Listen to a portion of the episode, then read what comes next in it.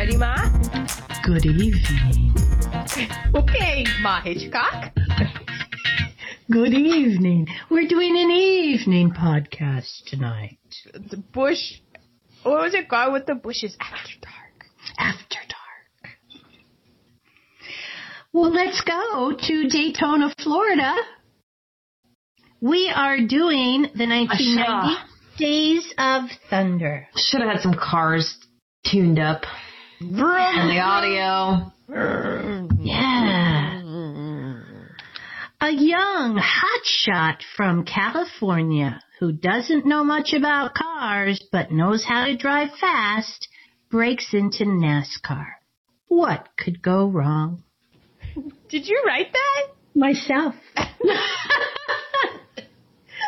Nice. I I think you have just discovered your new bit, Ma.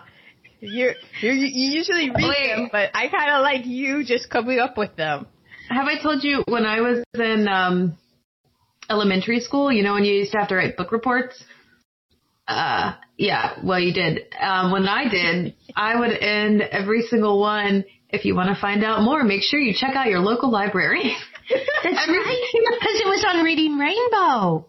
oh, is that why I did That that? was right off of Reading Oh. Rainbow. I was plagiarizing too. Uh-huh. No, you were um no, what is it? you're paying homage to LeVar Burton. Okay, that was Yes. it. Yes. Yeah, because I remember there was also something else that that he would do that that even to this day will sometimes get stuck in my head. Don't take my word for it. Yes. That's it. Don't take my word for it. Yeah. I loved Reading Rainbow. Apparently, I did too. And I loved a half hour where I didn't have to do anything but put it on. Yes. To this day, I couldn't tell you what the show was about. I mean, I guess he read books and told you about him. Yeah. Yeah, and then like I remember watching it, but like I didn't. All I retained was the end. there were there were usually like three ki- three kids who had read books, and he had a book, but they all had to do with the same thing. And then he would take you like on a oh. field trip to Okay. like if if the if the books were all about colors or crayons, then he'd take you on a field trip to the Crayola crayon company where you would see crayons being made and that kind of stuff. Oh, I Like I remember the song, and I remember little kids with books, and I remember the ending. Yeah. But I didn't retain a single episode. I was so obsessed with the song that I don't remember anything about the rest of the show because I was like, butterfly in the sky. I can fly twice as high. Take a look. It's in a book. Reading Rainbow. And I'm not a lyrics person, so I think that I was just like stuck on on just that. Oh, it's about imagination. So hmm. Exactly. And then each of the kids would do a mini book report on a book about the same subject, and they would always go, if you want to know more, go to your public library. that's where you look at That's you. fun. You were auditioning. You were Yeah. Maybe I just really wanted to be in the show. Exactly. Well, Ma, you have your new catchphrase. What could go wrong? I do indeed. Okay, well, we are, we started a NASCAR. Okay, disclaimer. Uh, I know nothing about NASCAR, and and we have um, someone who formerly was into NASCAR a bit and may have deviated away, but knows a little bit. And then we Talking have about me? the queen of NASCAR. Oh yes, yes. I am very, I am very like Christine is definitely the expert. I am in the. I dabbled when we were in Germany. I always watched George Michael Sports Machine, and so the the names of the people like Richard Petty, Dale Earnhardt, Waltrip, um, their names that are familiar to me from watching George Michael Sports Machine in the early 90s. Then in the early 2000s, I kind of got into it. I was like the army had a car. I was into Nemechek. He was the driver. Um, people that I worked with at the video store, they were into Tony Stewart and who is it? Harvick? Was that a guy? Harvick? Yeah. Yeah, those were the two, like the two men that I worked with. They, those were the, their guys. And then I kind of, I was kind of into it. I dabbled, I watched a bit, and then I kind of like fell off. And that's the extent of my knowledge. And I am by no means an expert, but I grew up in it in NASCAR country. You did. Mm-hmm. And I, I still did- enjoy it. I had a comment about that. You grew up in North Carolina. I, yes, I did. You don't have a North Carolina accent at all. Well, yeah, I don't know. My dad is from New Jersey, so maybe that's why. Maybe Mm. it it out. Yeah. I thought of that today. She doesn't have a, a North Carolina accent at all. Well, Oh. m- my, your husband is from Kentucky and he doesn't have a Kentucky accent. That's true. I, I think that it's kind of one of those things that maybe either you come from some, like in Teeny's case, like her dad came from Jersey, so he didn't have an accent, so you don't really, you know, she didn't pick it up. And your mom doesn't, is, is your mom from North Carolina? Oh, yeah. I, I don't know. I think she does a little bit.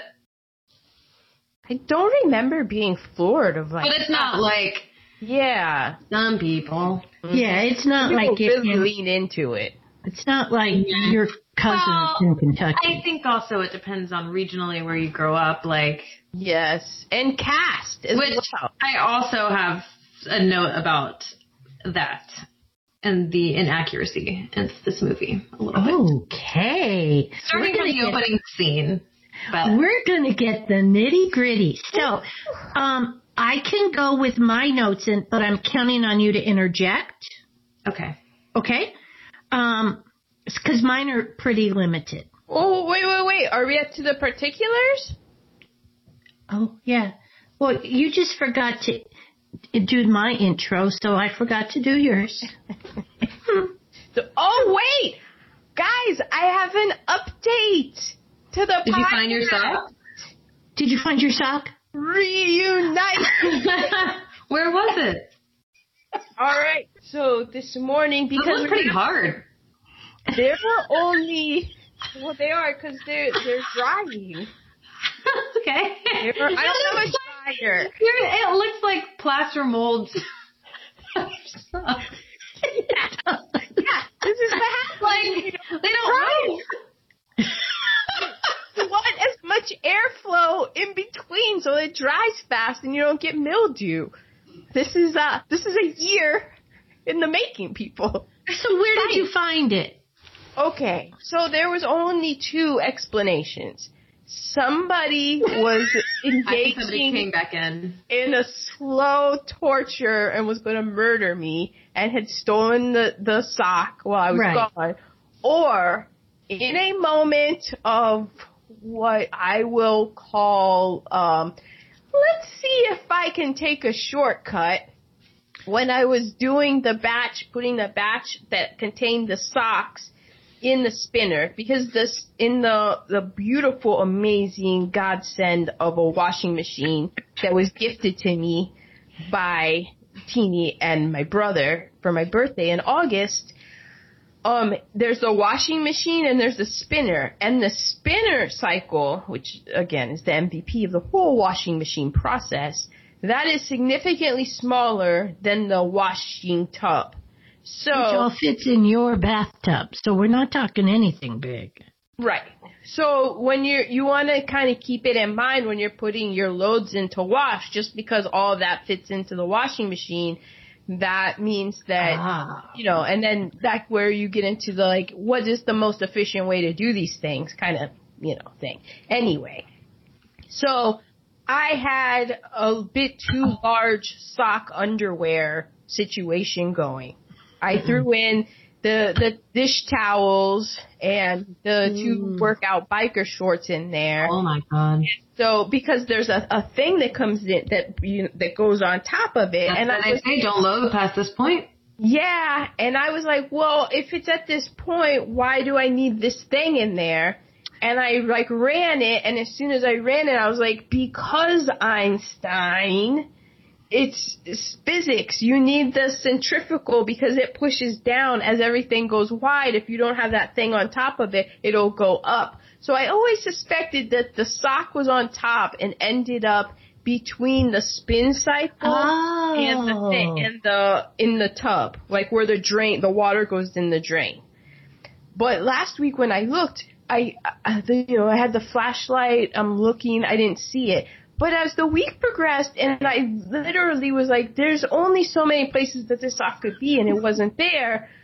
Today when I got the wash out to do the wash, I was like, let's, it has to be in here. There's, the, this is the only place for it. And sure enough, I saw it and it was in there. So mm. then how do I get it out? Because this is the part where the water's going in. So a lot of engineering has gone in to ensure that, you know, it's, uh, water sealed I- properly and, and Right. stuff. So I unscrewed the top of it because my hand was, well, I can probably just lift up the top and just stick my hand in there. That was a no-go. The top kind of moved a bit, but it didn't. So I thought it was going to be super easy once I discovered it. A whole bunch of things ran through my head like, well, fuck it, we'll just leave it there. But you can't just leave a cotton sock where the drain goes because it could plug up the drain. Then I Mhm. can't use it anymore. Also the mildew mold situation. That, that's a no-go.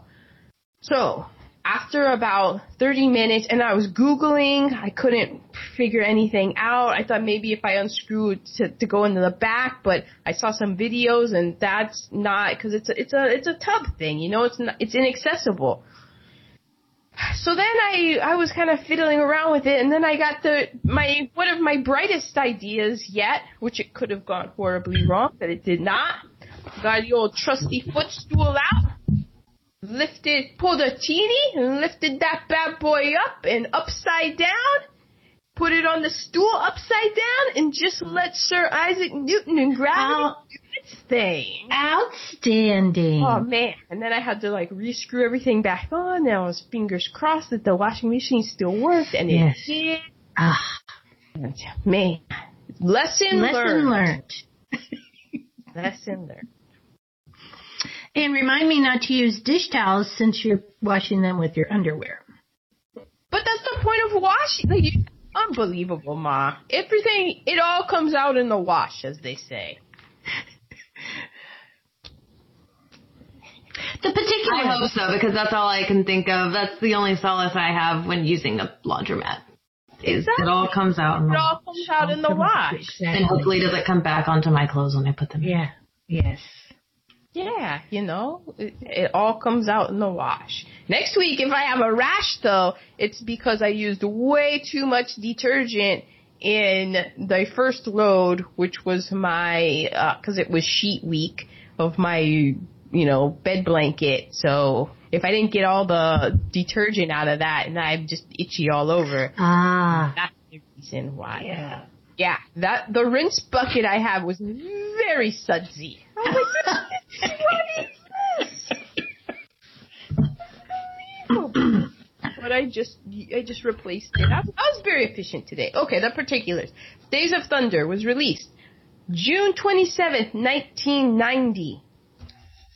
It is produced by Don Simpson and Jerry Bruckheimer. Those two are a quite prolific uh, producing combination. They co-produced together Flashdance, Beverly Hills Cop, Top Gun, Crimson Tide, and Bad Boys, just to name a few. Wow. Directed by Tony Scott, nerd alert, he was the younger brother of Sir Ridley Scott, who's a famous director in his own right. Tony Scott also directed Top Gun, Beverly Hills Cop 2, True Romance, Crimson Tide, Man on Fire, The Taking of Pelham 123, and TV shows such as The Gathering Storm, Numbers, and The Good Wife. The good mm-hmm. wife. Screenplay by Robert Towne. Man, Robert Towne was a special consultant and did uncredited work on so many big time movies. These are just a couple. He was a special consultant on Bonnie and Clyde and uncredited on The Godfather. He also wrote Chinatown, The Parallax View, Shampoo, The Firm, and Mission Impossible, just to name a few. Wow. So I'm like, I guess he just phoned this one in? uh, the story is by, and then you get to the story by, and you're like, mm, maybe he had to compromise because the story is by Robert Towne and Tom Cruise. Okay. Mm-hmm. Basically, the whole movie is Tom Cruise wanted to do this. Yeah. Yeah. He wanted to be able to drive in those fast cars. Yeah. Well, when I Well, and also would not have been created without your boy, Mr. Paul Newman. Yes, I Exactly. knew. I did not. Yes, but I knew that there was something there because So I kind of picked a Paul Newman movie. And well done. Like Thank six you. degrees of separation. you did. You did. Yeah. The music is by Hans Zimmer. He also did Rain Man, Driving Miss Daisy, The Lion King, Gladiator, As Good as It Gets, Inception, Thelma and Louise, A League of Their Own, Crimson Tide, The Dark Knight, Hidden Figures, and literally so many more movies. This Wow. guy has done so many movies. The director of photography is Ward Russell. He also shot The Last Boy Scout, Unstoppable, and The X-Files. He was also the chief lighting tech on Top Gun. Edited by Billy Weber and Chris Lebenzon. Billy Weber was an assistant editor on Taxi Driver, also did 48 Hours, Beverly Hills Cop, Top Gun, Midnight Run, and so many more. And for Chris, he uh, did The Secret Life of Plants, Top Gun, Midnight Run, Crimson Tide, and also so many more. These guys have done a lot of stuff. The cast. Tom Cruise. Born Thomas Cruise M- Mapother. Mapother. The fourth. Oh. Give or take the age, because you know when things, but he was around 28 when this movie came out. He plays Cole Trickle. This is the this is these are the movies leading up to this, and that kind of gives you a good indication as to why this movie I think ended up the way it did. Because he had done Risky Business, Legend, Top Gun, The Color of Money with Paul Newman. Paul Newman, Cocktail, Rain Man, Born on the 4th of July, and then he did this. So Tom Cruise was pretty much like full on Tom Cruise at this Yes. point.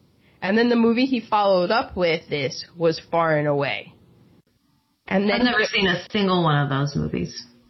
you've never seen Risky Business? I don't think I have. I mean, I don't know, like maybe. Oh, but see, this is see, this is around when you were born. Like you weren't alive for this point. Yeah, no, I was three when this movie came out. Yeah, Oh wow, you're I was such a a little, Like freshly turned three. I was about I was ten when this movie came out, and I was aware of Tom because I think my first rated R film was on home video Top Gun. probably. I think like it was rented, and it was a big deal because it was planes, and I had to have the talk like. You're gonna hear some language in here, and I don't want to ever hear you repeat it. Some Jersey words. Yeah. Yeah, some Jersey word. Jersey words that your mother says, but you shouldn't say that. Yes. We have And Robert. I just have to say, hmm I looked at Adam and I said, I've never s- was on a scene where Tom Cruise was just about to get in his race car in his white shirt and a baseball hat. And I said, that's about the best he's ever looked. Yeah, this is peak. This is his prime. This is his Yeah. Like, prime. I, and then like, I hate him in a suit. I think he looks kind of like, well, he I looks kind of don't kid. like him. Yeah. I- Yeah. Well, and he's short. He's tiny. Mm-hmm. But sorry, I digress. Go on. and his and his his front two teeth are crooked enough so that one tooth is right in the middle of his mouth. But he has fixed that. You're not. He has. He has, and, and you know, like who am I to talk? But um, okay, go on. We have Robert Duvall as Harry. Hoog? Hogue? I don't know. He's hairy. Yeah, he was about 59, give or take, when this was filmed. Um, we first saw him in his first feature film debut, I believe, Yes. as Boo Radley in To Kill a Mockingbird. Yes. Then He we also saw him in The Godfather and The Godfather Part 2. He's also been in Bullitt, MASH, Apocalypse Now, Tender Mercies, Lonesome Dove. He's 90 years old currently. Oh, and he was also in Widows and he's currently, he's still working. He's still got two, he's filming a movie and he's got another movie that's coming out. So there's no retirement for Mr. Duvall. Mm-mm. And he lives in Virginia in horse country. Yes. Nicole Kidman as Claire Lewicki. She was give or take around 22 when this movie was filmed. Was she really? Yeah. Oh my god. hmm Nerd alert. Now we all know that like Nicole Kidman's Australian. Oh yeah. She's also a United States citizen. She was born in Hawaii.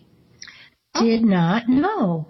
Yep, her parents are Australian. They were at It must be in nice. Oh, I'm from Australia and Hawaii. Yeah. Right. Hard life. They were there for they were uh, educators. Like uh, her dad's like a biochemist or something like that, and was at the a university there, and so they were on student visas, and that's when she was born.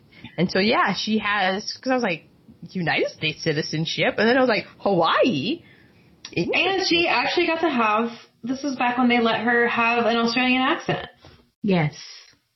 Y- yes, But she never gets to have that anymore. Yep. true. Those Aussies are good at. And also, I'm just gonna say this now because I don't, I didn't write it down. But she, they told her like she wanted to like study neuroscience for this role, and they were like, just don't even worry about it, don't bother. Like Right. they were just basically like, don't. yeah. You don't need to be smart. You're working too hard. You're here Uh, for Uh, Yeah. Did you see that this is a Don Simpson and Jerry Bruckheimer production? Like you're you're in here for one reason only. yeah. Um, she was first inspired to become an actress after seeing Margaret Hamilton in The Wizard of Oz. Oh. Did you, my pretty? How odd that that was her inspiration. But think of her career, and it's like it kind of makes sense. I totally get that.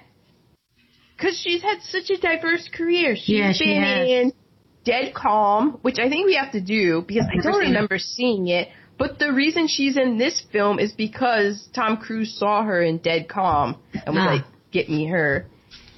She was in Batman Forever, To Die For, The Peacemaker, Practical Magic, Moulin Rouge, The Others, The Hours, Aquaman, Big Little Lies, The Undoing, and she has the upcoming Nine Perfect Strangers, and so many more things that I didn't even Mhm, go mhm. into. Her, We're making Nine Perfect Strangers into a thing. yep. Mhm. I knew that you guys would know what that is. Uh, I haven't read it. I have the book sitting over here. I keep meaning to read it. I, ha- I have read it. I don't remember it. Oh yeah. My mom started talking to me. I recommended a book to her the other day that I don't know, I read last year. And she was like, Oh my god, do you think this, this, and this at the end? And I was like, I have no idea. After I finish reading it for about a month, I retain and then I'm done. That's see, but Christine can read a book in a day. Yeah. So we, we got our own Reese Witherspoon over here.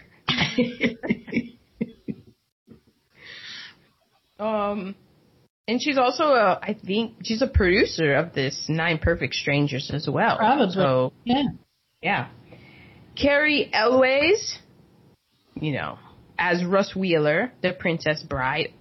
Have we done that? I don't think we have. We have not done Princess Bride. Um, Christine, you have seen Princess Bride. Yes. That will just be when we need to feel good. We'll do Oh that. Oh my god, I love that movie.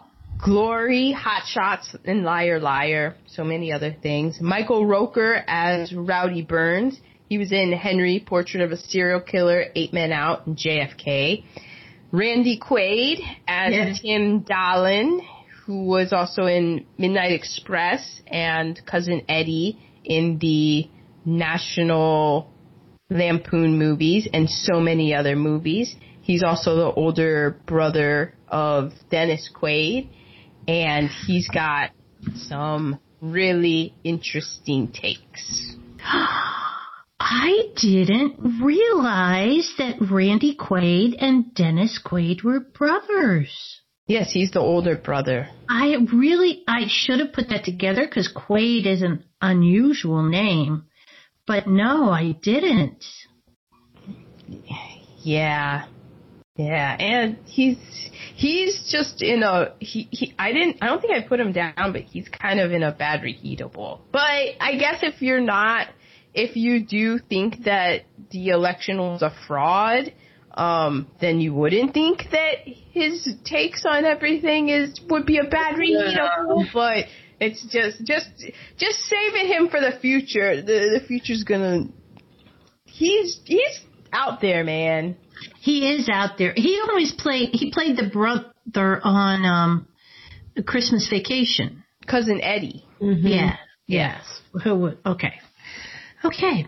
We have Fred Dalton Thompson, who I know from OG Law and Order, but he was also in 1991's Cape Fear, and he was also a United States Senator from Tennessee. Whoop de doo. Uh, John C. Reilly, one of my favorite actors. He was Buck Brotherton. He was also in Boogie Nights, Talladega Nights, Chicago, Magnolia, and so many more films. Yeah. I had no idea that he was in there. I love that he was in this and the Talladega Nights. Yes, me too. And making her film debut as Donna. My notes I put the clock keeper because me talk pretty one day. Donna the timekeeper, Margot Margot Martindale. Oh, I like Margot Martindale. So Margot Martindale has been in The Firm, Justified, The Americans, The Good Wife, Sneaky Pete. She's been in so many movies, um, like Dead Man Walking and Practical Magic and so many more. She's totally like when you see her, you're like, ah, I know that lady. And this is going to be enjoyable whenever she's in this in the scene. Yes, I thought she was going to be in in many more scenes, and unfortunately not. Right, she probably was, and they ended up on the cutting room floor. Much like I want to pay homage to the mother of dude from last week, Matthew Broderick, Robert Shaw. His yes. mother in the film was Jane Alexander. Jane Alexander. I've oh, seen that. I bet she's been in Law and Order. That name sounds familiar. Oh, she's probably been a judge in Law and Order. She, uh, she is bona fide from from back in the day. But yeah, I wanted to give her her, her props too. Because if I see Jane Alexander in something, if I see Margot Martindale in something, I'm going to watch it. okay, is that the end of the particulars? Those are the particulars. Oh yes, Jane Alexander. Yes. always a doctor. She she has heavy kimono energy. Very heavy kimono she energy. She also has a touch of Anjelica Huston energy. Mm Mhm. Um, but she was in wasn't she in Lonesome Dove? Or she was in something she where she was in something that we actually did, a movie that we've done because I remember looking her up as like a bit part, and I'm like, oh, this lady. Yeah. Okay. Okay. Well, we start at a NASCAR track in Daytona. All the president's men.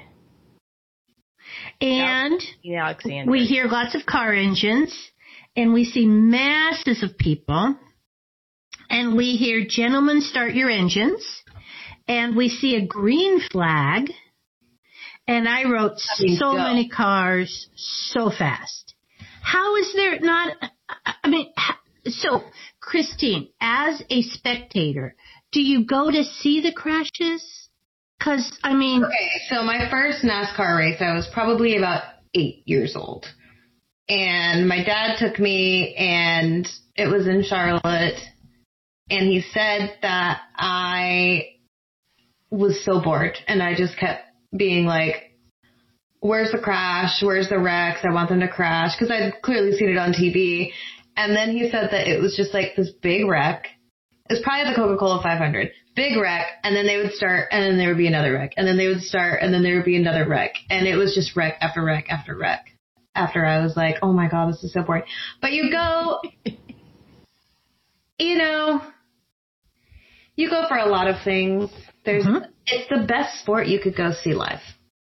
Because where else can you bring your own beer? Mm-hmm. into the sporting event. You go to a basketball game or a football game, you're going to pay minimum $12, average $15 for a beer. Could be flat. You don't have, you only have a couple of options. You're going to spill it when you get to your seat. And a limit. Then there's a limit and then you have to wait in line. You have to miss whatever you're watching to go get another beer. You bring your own. There's more rules than there used to be, but you bring your own. You can't bring glass. Where else can you, well, okay, you can drink in the parking lot in a lot of places, but I mean, they welcome your own drinks. Um, it depends on where you sit. You get a different experience depending on where you sit. Um, there are certain tracks that you can like, if you sit up high, like some tracks you can sit up high and you can see like, that way you can see your car go all around the, ra- all around the track. We knew somebody in Charlotte that had, um, cause a lot of the tracks have condominiums built over top of them now. And Oh, so we knew somebody with a condo that overlooked the track. So we got to go watch a race one time from the condo, which was pretty cool because then you're just inside. But it's a different experience because you don't get the smells, you don't get the sounds, but still fun. Private Yeah. restroom. Yeah. Private restroom, yeah. I mean, the restrooms can be cr- pretty gross, but they've cleaned that up a lot. But you know, you go and you go to see your driver. You don't go for the wrecks, but sometimes they make it exciting. But they also care about their drivers, so you don't want your drivers to get hurt. Yeah. Mm-hmm. Wow. And they've done a lot of things over the year. Like now, I don't really like. I don't know. Now it's the way that they have reformatted their races is mainly just to make the fans more interested. Because now instead of like however many laps, there's three segments. So you race Oh. a third of the race, and then you re- you stop, and then you restart and race another third. Oh, I didn't Oh. realize that. Yeah, and a lot of that is for TV. Yeah, Mm, yeah. that makes Gotta So get just your to keep commercials in there. fans like well to keep the fans engaged. Engaged. I would also think of betting as well, gambling. Mm-hmm. But also, no other sporting event where it's like you just you can take a little nap in the middle. And you don't mm-hmm. really miss anything, especially in the daytime races. You've been drinking since 9 a.m. That sun is beating The down. sun is beating down on you. Take a little snooze, and you wake back up. Crack another cold one. You're good to go for the end. Yeah. I will have you know I was at the Daytona 500 Speedway. We It went, wasn't. It wasn't NASCAR. It was motorcycle races that day. We Oh. went to the Daytona 500. What year was that? 2015 or 16. Oh, We wow. went with my dad and my brothers. oh, excellent. We were supposed to go to a race in Vegas in September 2020, but you know. 2022, here we go. Okay, well now we go to Charlotte, North Carolina. home Okay, and this is where I have my beef. Jump in. That is clearly not Charlotte. That is not Charlotte. That's like when people are like, "Oh, you're from Virginia? Did you work grow up on a farm?" Like, it's not. That is, and that's clearly not Charlotte. I guarantee you, that's Kannapolis or Concord. It's not Charlotte. So you because it's, It's so rural. Yeah, they go to a farm. Yes. It's not Charlotte. No. I just want to say that they they did that as a scapegoat to make people see it that it's in Charlotte, but it's not. I read that they had to build a barn and and after they did it wasn't right for I think the director and so then they used a different barn that was not uh, you're right was not in Charlotte and that's when they go to see uh, Harry. That's when we Well, meet. there's not any barns in Charlotte. Charlotte's a city. Yeah. It's like a major city. I have been to Charlotte as well. But that's like when people, what people envision when you hear, when you say you're from North Carolina. Yes. You think And I bet you if they lived on Kannapolis, in Kannapolis, they probably would have an accent. Ah. Yeah, like people in you know the the heart of Virginia Mhm. compared to Northern Virginia. Okay. Um, w- we are at a farm. I Not in want. Charlotte. Oh, and um, I think it is Dennis Quaid's brother, Randy. Randy, who is saying to Harry, Robert Duvall, I want you to build me a race car. And Harry is saying the season's already started. And somebody says Harry quit racing to avoid an investigation on a crash. And then we see Margot Martindale. Well, yeah, because they. I just rewatched this because I, I, I. mm. So I know who Richard Petty was around this time. That was like the first big time, like. He's the oh, king. Yeah, exactly, the king. Like I didn't know much about NASCAR, but I knew like, oh, that's Richard Petty, that STP car, like that's his car. And so I thought it was interesting that the movie starts, it's in the Daytona 500, and then the king, Richard Petty, gets spun out and he's out of the race. And then there's this voiceover where it's like, oh, there goes Richard Petty. He's out. He got spun out. And speaking of legendary crew chiefs who are no longer here, we just gotta acknowledge Harry Hogle, who was the crew chief of, uh, I think it's Buddy, John C. Reilly's dad, who died tragically at Daytona 500 last year. And then that's going over when we cut to Charlotte, North Carolina, Oh, and the wreck. So it, it establishes like, oh, that's the crew chief, and oh, it's just Robert Towne. You made Chinatown, buddy. what's what's going on here? Okay, well, well, um, um, not John C. Reilly, but uh, Mr. Quaid. Randy. His name was is Tim. No, not Tim. But yeah, Yeah, the owner. Tim. was- yeah, his name is Tim. Yeah, and so he's saying he has a driver from California, and Duvall goes, "He's a Yankee." And uh, Tim goes, not really. He's from California. If you're from California, you're not really anything. And we meet, oh, wait, Robert Duvall, um, need older dudes car. Need older dudes car. Uh, they need Rowdy's car for Tom Rowdy- Cruise. Yeah, Rowdy was the guy that spun out the king, Richard Petty. He comes, uh, and then Tom Cruise comes in on a motorcycle with no helmet, and it's such a, it's such a, okay. It's a movie. It's Tom Cruise. I read you the list of movies that he had been in up to this. It is exactly what you would think a guy who is at the pinnacle, less under 30, is the, he is the movie star. And this is the movie star entrance. That now that he's got enough clout to be like, no, me no die. It's gonna be this way. I'm gonna ride a motorcycle around this racetrack going the wrong way. Yes. Mhm. Well, he's a hot shot and ain't gonna let you race this car, Harry says. I know a damn race car driver when I see one. And so Tom Cruise says to him, let me drive. I won't make a fool out of you. So Tom Cruise's character is Cole. He gets in the car, uh, dropping the hammer, and he comes in under Rowdy's time. Uh, so Rowdy and Cole are set up to be competitors at this point, and all Cole cares about is going to Indianapolis.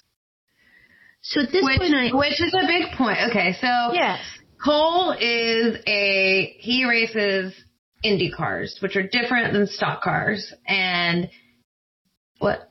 Is that called the open wheel? Because he was like I'm Yeah. an open wheel racer, so it's like the in the Formula One cars where there's no Yes. roof over the driver. And at the time of this movie, NASCAR did not have a race in Indian at the Indianapolis Speedway, the Brickyard. It's called the Brickyard. People go to the Indianapolis Speedway and kiss the brick or whatever. And the Indian Indianapolis 500 with the Indy cars is like one of the biggest races in the in the world, I think. Oh, Um, yeah. And a lot of the info that I will share today is from the book that Aaron got me for Christmas called One Hell of a Ride by Liz Clarke. Highly recommend, even if you do not like NASCAR, I think.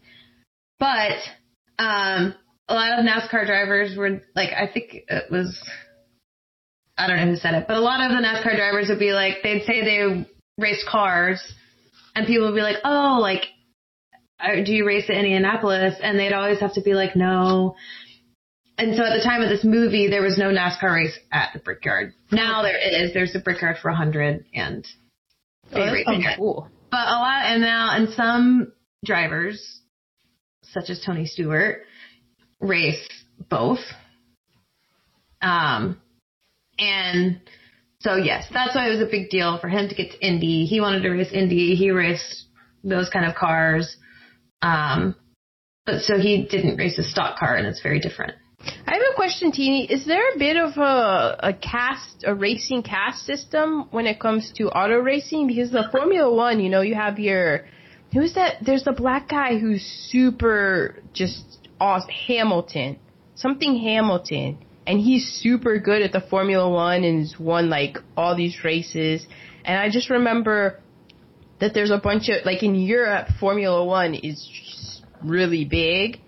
And then I wondered if there was a bit of just knowing the bare minimum that I know of how NASCAR came to be, if there's a bit of a um like little brother kind of like some people look down on it like like the way that Cole was, how he was like, "Oh, Yeah. I'm just doing this so that people can see how good of a driver I am, so that I can go to Formula Yes. One." There is that, like NASCAR, the beginnings of NASCAR, you, uh, built your own cars. A lot of the like NASCAR drivers, it's in your family. You grow up working on cars and you're a mechanic and you had to scrape money to race your cars. I'll talk about it later, but Dale Earnhardt's dad, like he would rather finish a race second than wreck his car to get into first because he knew he would need his car the next week. And like, um, where I think these Formula One cars, my impression is you need a lot of money to do it. They do it all around the world.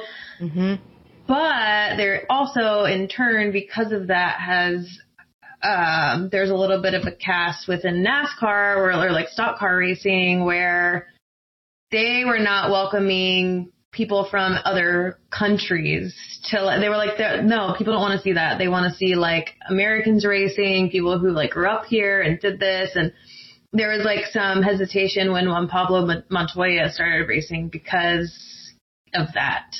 But I think like they take because they started taking so much pride and like no like we worked hard to get this we like made our own money. Um, but yeah, I do think uh, that that would be my impression. I don't know that for a fact, but Okay. Okay, yeah, you wear um, silk suits and shit when you like you wear fancy clothes if you're an IndyCar. You know you get Right. and Right. I mean, you're having you're having the big champagne at the end of it, and yeah. Okay. Well, Tim is the owner, and he wants he's trying to find sponsors because without sponsors, you don't get money. But this is Yeah. highly unusual because the un, in unlike other sports in NASCAR, your Super Bowl kicks off your season. So your biggest race of the year is the first race of the year, right? And I yeah. mean, I mean like yeah the one of yeah the Daytona 500 is a big deal. yeah, You know when NASCAR starts. It's not like, oh shit, I haven't been watching until playoffs. Like, the Daytona 500 is a big deal. it's the first race, And it's like one of the most coveted wins you could get. yes. hmm So, but the, this means that this guy is looking for sponsors and to put a car in, and the season has already started. Yeah. So that's Yeah. weird. that kind of weird. Okay, I like eh. it's like if you're, you know, the NBA has already kicked off and they're like, I'm trying to put a team together, and it's December. You're like, but the season's already started. Okay, well, Harry is creating that car and he's talking to the car. And he's telling the car about the fuel line and he's going to cut the weight and it has to be aerodyn- the aerodynamics have to be right. And then we're, we, we see the, the painting of the car and they're painting it green, when I bought my first car, my Dodge Colt, it was green. And later I found out green cars are bad luck. Oh, Yeah. I didn't know that. Yeah. Wait, did I remember that car? I remember a green car. It was in Germany with us and then, Was uh, that the car that died when we were gonna go to? That's the car that died going taking me to Chuck E. Cheese, and I didn't get to go to Chuck E. Cheese. probably. It wasn't the one going to the aquarium though. That's another No, car that was- that died. That was the Black Lynx, Mercury Lynx. It was.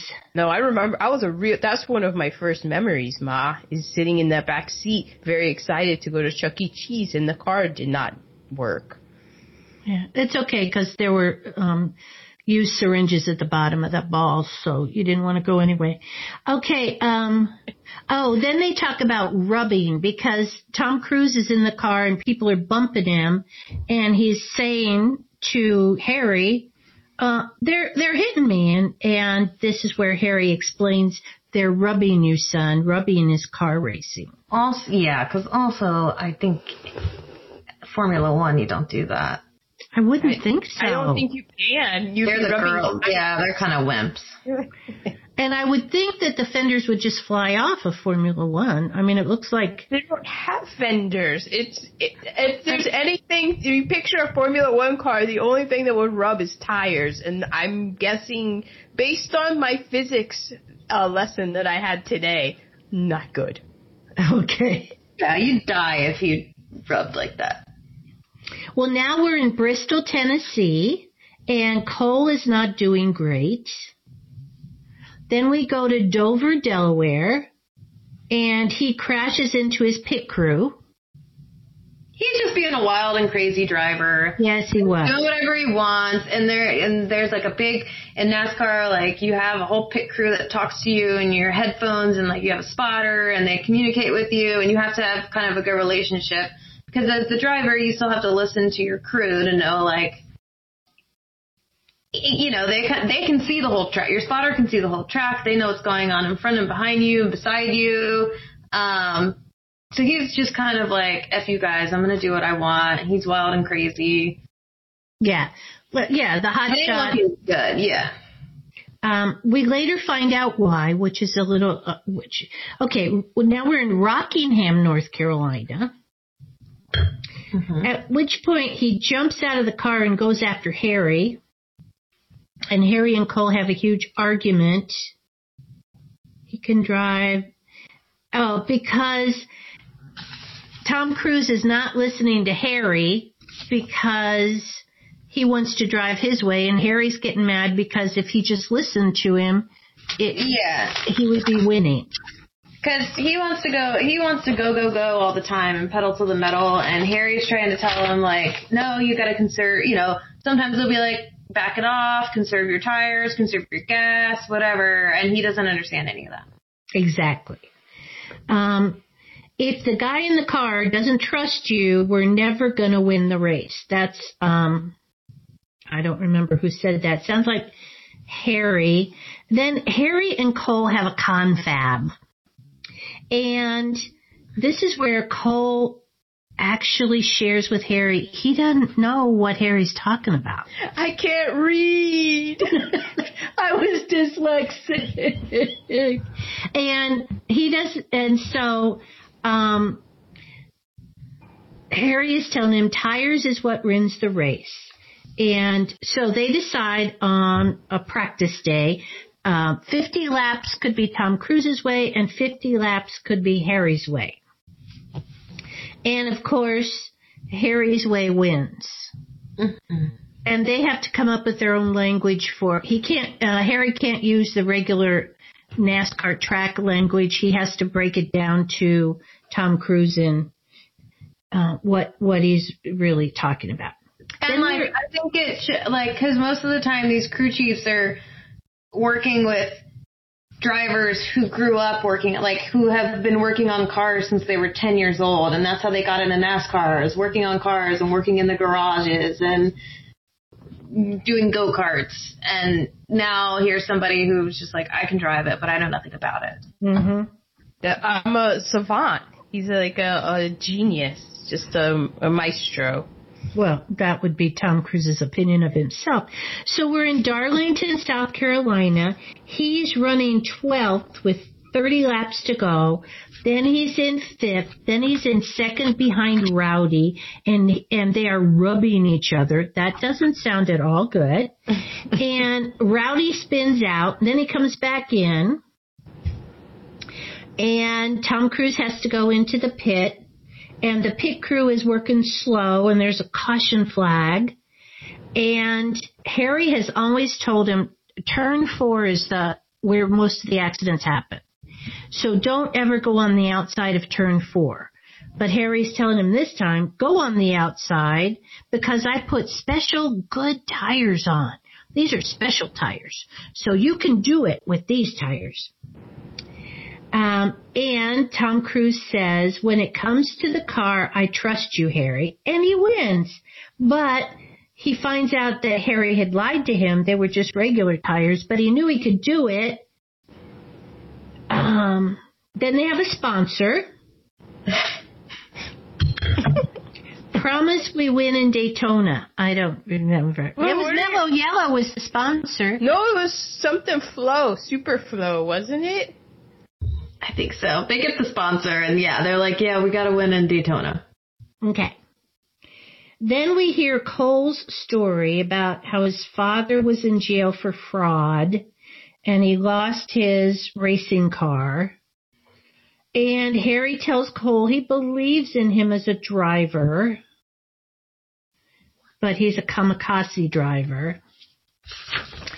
And then, uh, so they travel in this, in this big, uh, rig, like a 16 wheel rig or something. Yeah. Traveling.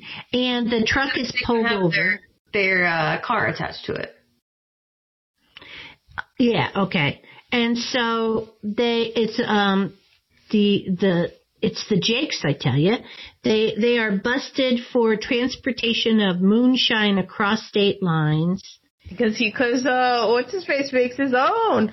Makes his own hooch. Makes his own hooch. And so, um, it was all a setup with Harry and the boys because there's a female,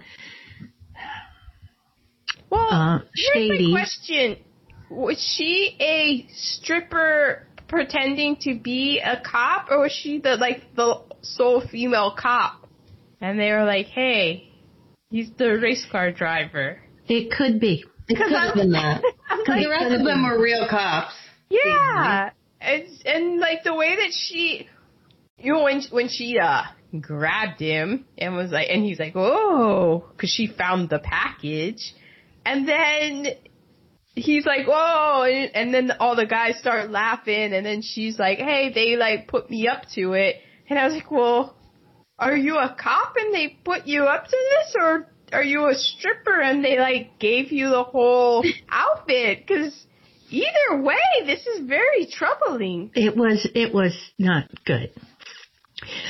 Okay, now they're back at Daytona and Cole wins five out of the last six races and Rowdy and Cole are back at it and they crash on turn four. There's smoke everywhere. There's a huge crash that ends up Cole and Rowdy in the hospital and Nicole Kidman is their doctor. Oh God.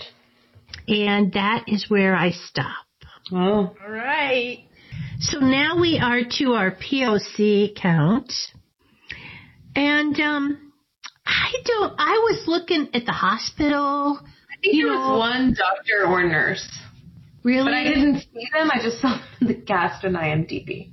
Oh, yeah. Because I was like a zero, and and I was like not even in the stands. No, Not even well, in the and that's stand. accurate, especially for 1990. I wrote NASCAR so white. Yeah, I remember being young and being at a NASCAR race when I was I with my dad, and there was a group of I don't know a group of black like students it looked like probably, and they had these neon orange shirts that said Diversity Day on them. Oh. It was like an episode of The Office. Like, you, Really, you didn't need to advertise. Yeah. which I feel like we, um, we, as if I work at NASCAR. NASCAR has made a lot of strides, I do think, in as far as that goes. They now we got Bubba Wallace.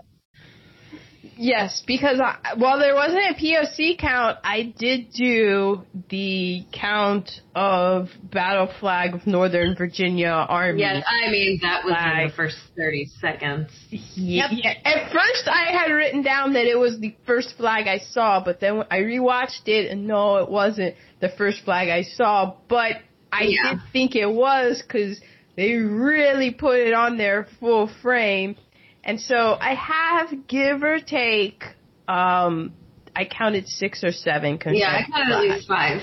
Yeah. Yeah. I want to say NASCAR itself, I feel like has made strides. I can't speak for all of the fans. They're yeah, they're trying, and that's that's kind of the thing. I'll get into it into my MVP, but yeah, of of it's one thing to be like this is a this is a sport and this is what we love, and to be like it's okay for everyone else to come in, look at like come on and be welcoming Mhm. yeah, to it.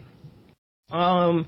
So then for my power of cast, I have um, how Cole was from he they were like, oh, he wasn't a southerner and he wasn't a Yankee. He was from California.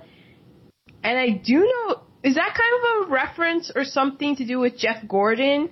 Because I do remember that Jeff Gordon Uh, was I have a nerd alert about it. Jeff Gordon was not the first. Okay, okay. And then, um, so that, cause that was like a caste, I think, within a caste of Yeah. the, the hierarchy. And then my final cast is, there's on Netflix, speaking of Paul Newman, there's a documentary called Uppity, the Willy T. Ribbs story, and he was a race car driver, and he was most, I don't, I don't know, I, I remember watching it, but it was, he was doing open wheel, but then at some point I think he also did NASCAR as well.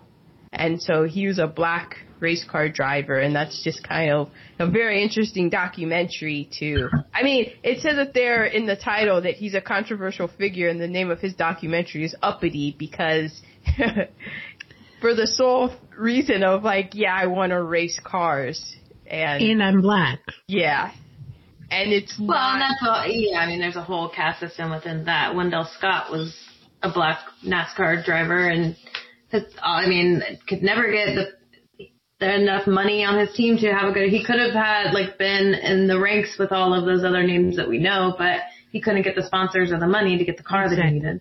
needed. hmm Exactly.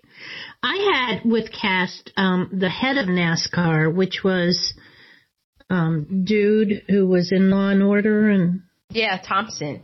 Thompson, Fred Thompson, because he was telling the NASCAR people what could and couldn't happen. He was he was the ultimate head of cast. Which is also Bill, the France family.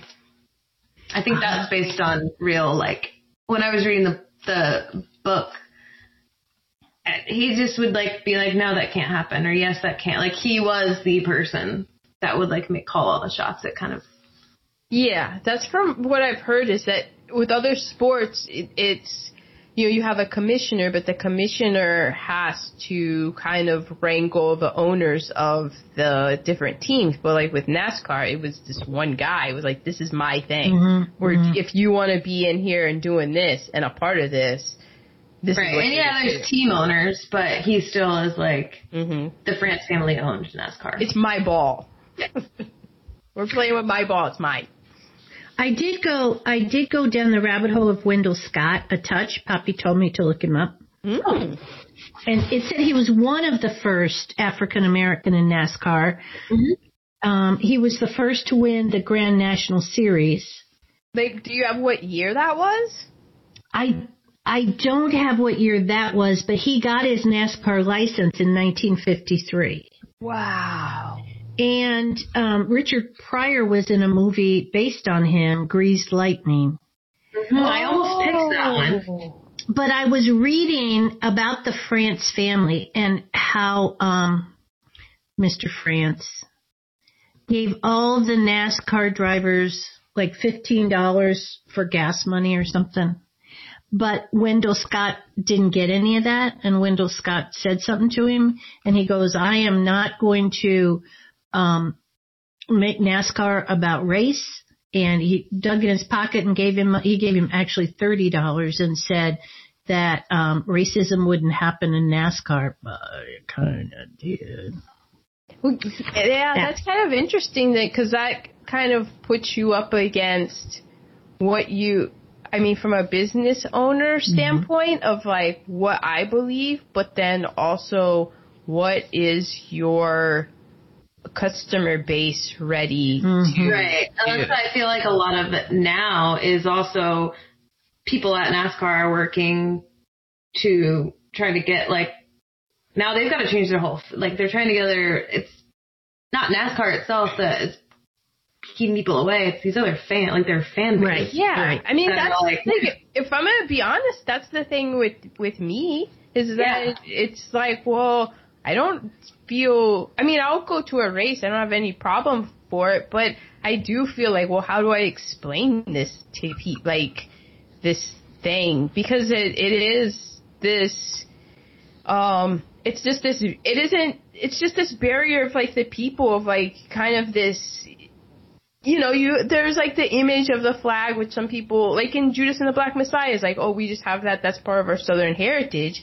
But then it's also well, like, well, to me that says like I'm not welcome and stay away. Exactly. You know, Exactly. like that's my like I'm preserving my sort of uh health and safety, and I've been trained to be like, I see that. I kind of ease on. I kind of do like the Homer Simpson and ease on back. It's like, all right, well, you don't want to, you don't want to fuck with me. I don't want to fuck with Right. you.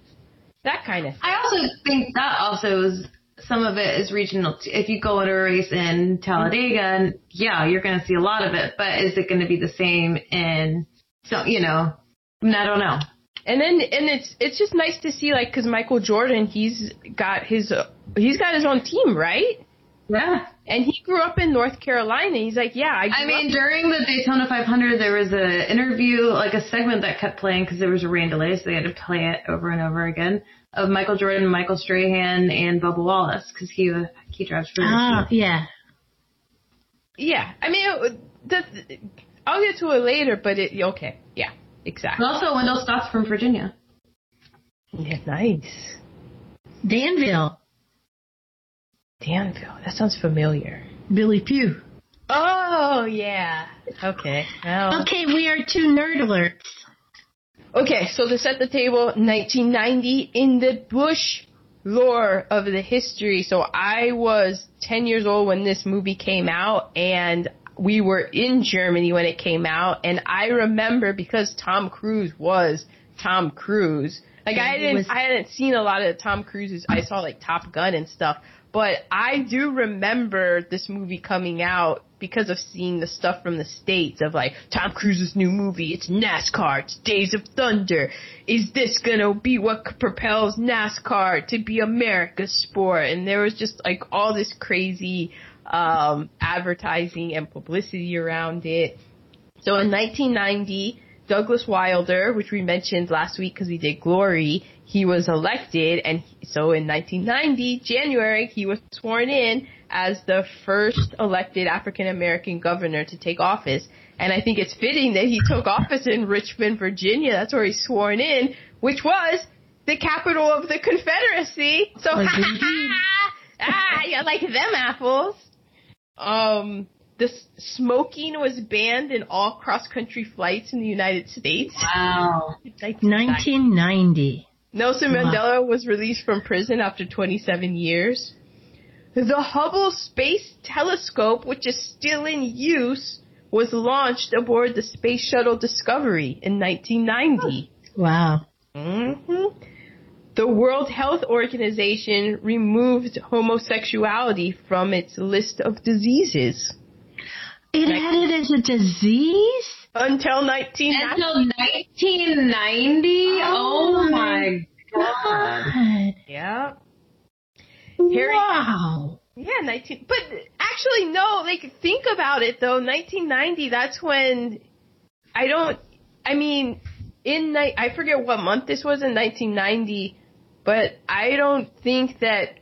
Or maybe it was around the same time where Magic Johnson was like, "Yeah, I'm HIV positive." But if you're like late 80s, early 90s, people weren't talking about that was just like HIV and AIDS. That was just some well, that was just God like punishing gay people, you know? Like like Yeah. that's the time that it was. Yeah, So- come back around in a minute.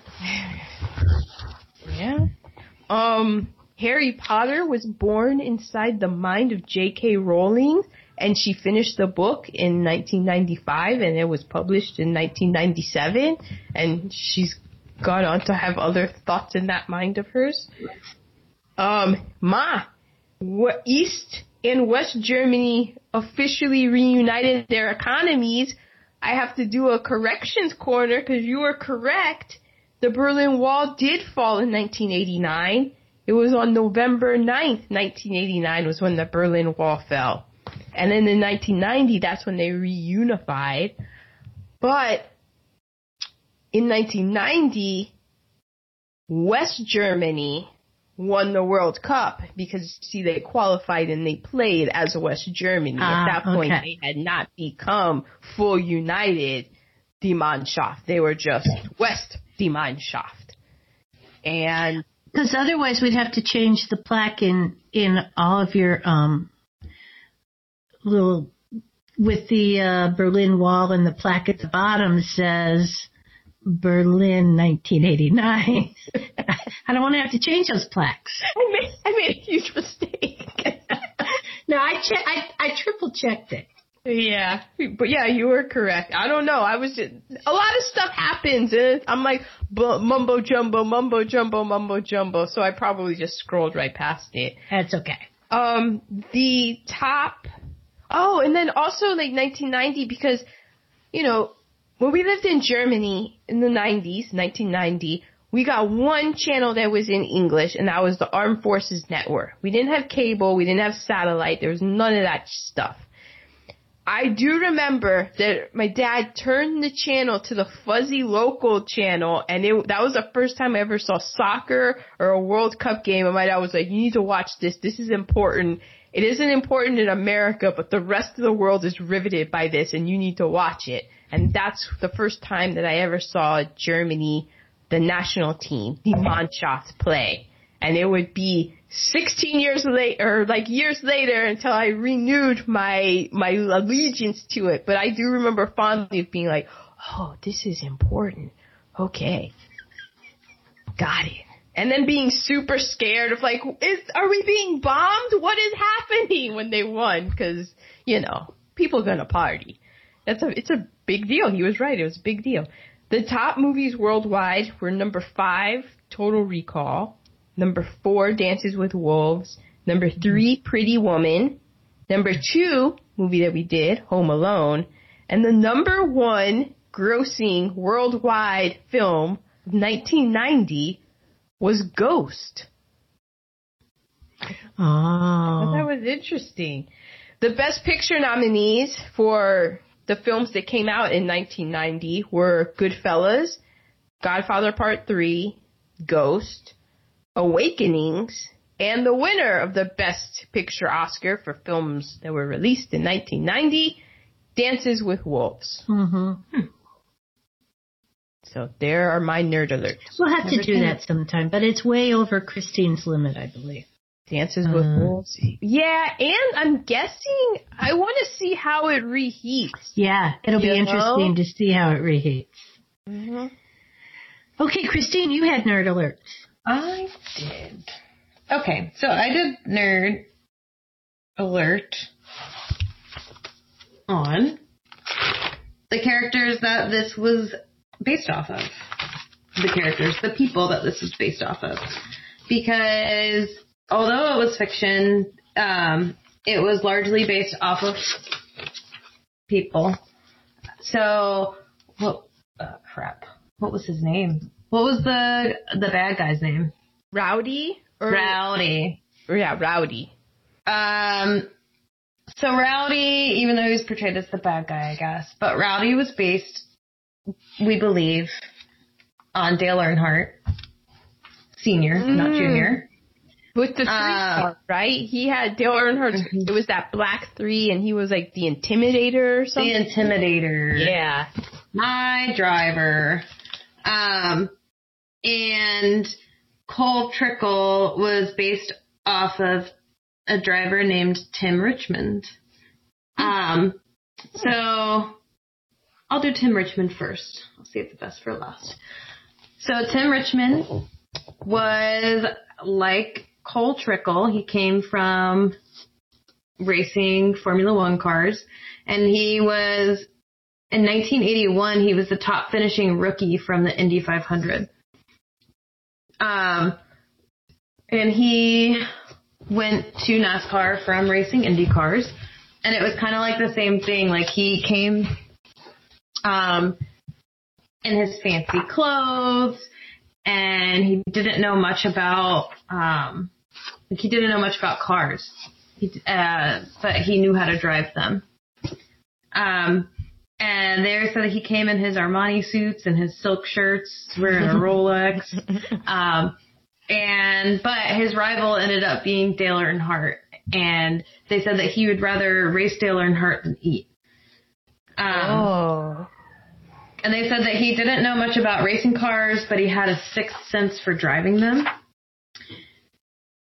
And uh, Rick Hendrick, who was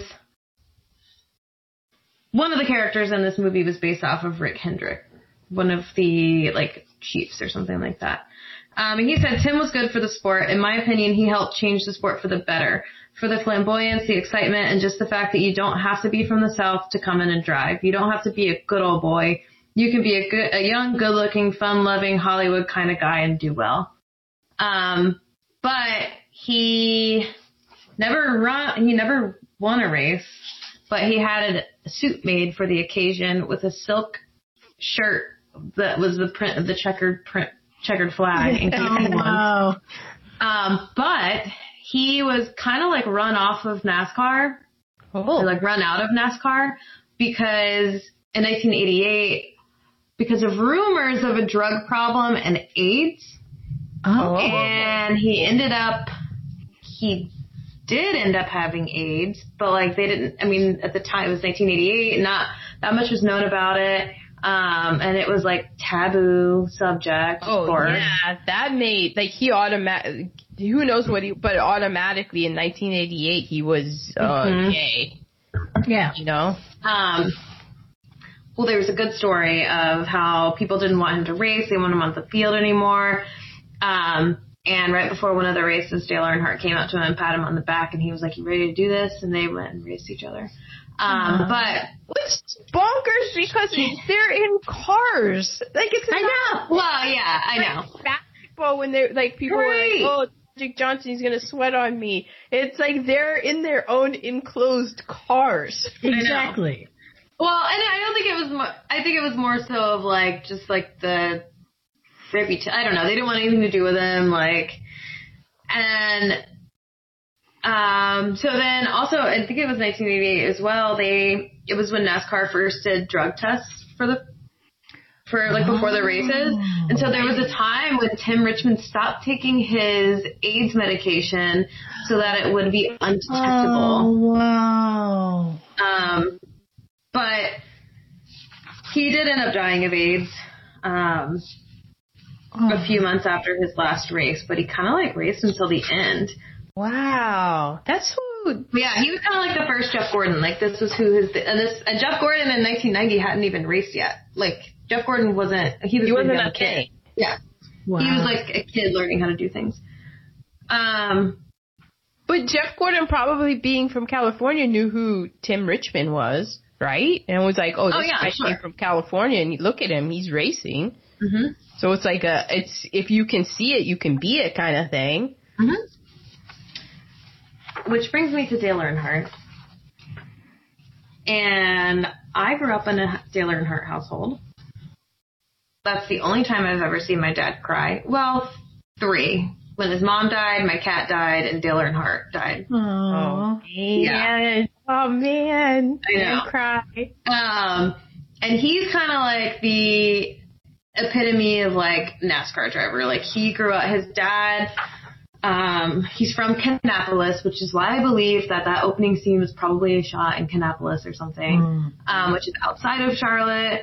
Uh, his dad worked in um, a textile mill and then was a mechanic, had eight kids, and then he drove race car, like he worked on race cars and would drive them, but like, and he won like one, Na- no, I don't think he ever won a NASCAR race. He just like drove them to drive the cars.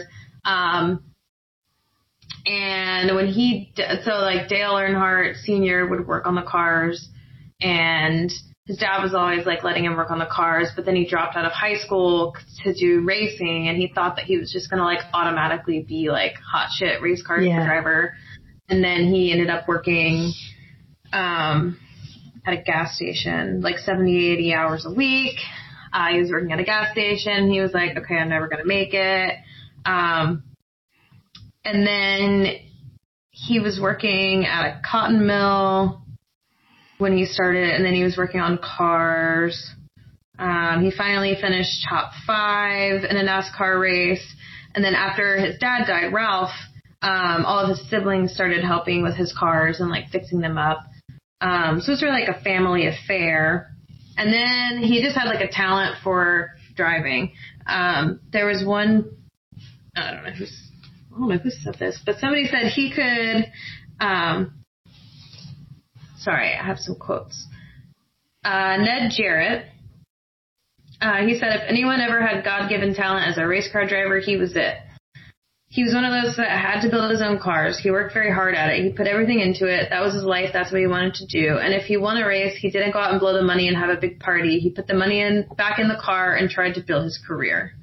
Um, so he just, I think that's why these guys get up, got upset with these, you know, somebody coming from California who's just like hasn't had to work a day in his life at this. Um, and he got his name because when so when horsepower failed him, he resorted to intimidation, and he could like bu- just barely bump somebody and like get into their head and intimidate them to messing up, and then he could pass them. Um, so he was known as like a bully on the tracks, but his opponents also said that he could see the air, like in tracks that like really, like it's a lot of aerodynamics. Um, and he knew the race car was working so well that when he wrecked, he'd start barking over the radio while the car was still crashing to tell his pit crew what parts and pieces they needed to fix. Um, so they wouldn't lose time scrambling for tools after he pulled in for repairs. During, Wow. during practice sessions, he could make three to four laps in a race car and tell whether it was capable of winning or not. And on days when the car wasn't fast, he still wrung more out of it than it deserved. So he was just like a good racer. Um, and then like, uh, just like, kind of like with the movie and in contrast to the cultural character, uh, Wrangler was his big sponsor, like his first big sponsor and their, uh, line or motto or whatever was one tough customer and he would wear Mm. Wrangler jeans all the time. Um, It's got that U inseam instead of the B. Gives you more room. but he also was like a really good person and uh Rusty Wallace said he would take you out to dinner and then spin you out on Sunday and then take you on vacation with him the next week to make it up. Um and this year was the 20th anniversary of his death at the when he died he died tragically at the Daytona 500 on the very last lap. Um he was in third place and in front of him was Michael Waltrip and his son Dale Earnhardt Jr. And Michael Waltrip was on his team, and he had never won. He was in this like 200 race losing streak. He'd never won the Daytona 500. Obviously, his son had never won. So people, everyone believes that he was like holding the rest of the cars back to let his son and his friend win. And then like he died in the wreck, and then like Michael Waltrip didn't know that he died. And yeah, because it wasn't like a fire. I mean, people get in wrecks all the time. Yeah. Yeah, no, he yeah. just ran into the wall. Yeah, it just looked like a very Oh, wow. pedestrian. Like you don't remember when this happened, Matt? It just Yeah, I do like remember very Pedestrian, like oh, like th- nothing. You would never think. You think of all these other races where the, the all those flaps are flying out and everything's Mhm. on fire and the guy comes out, but then it's like this. He just like hits the thing and it's like yeah, he died, and you're just like what?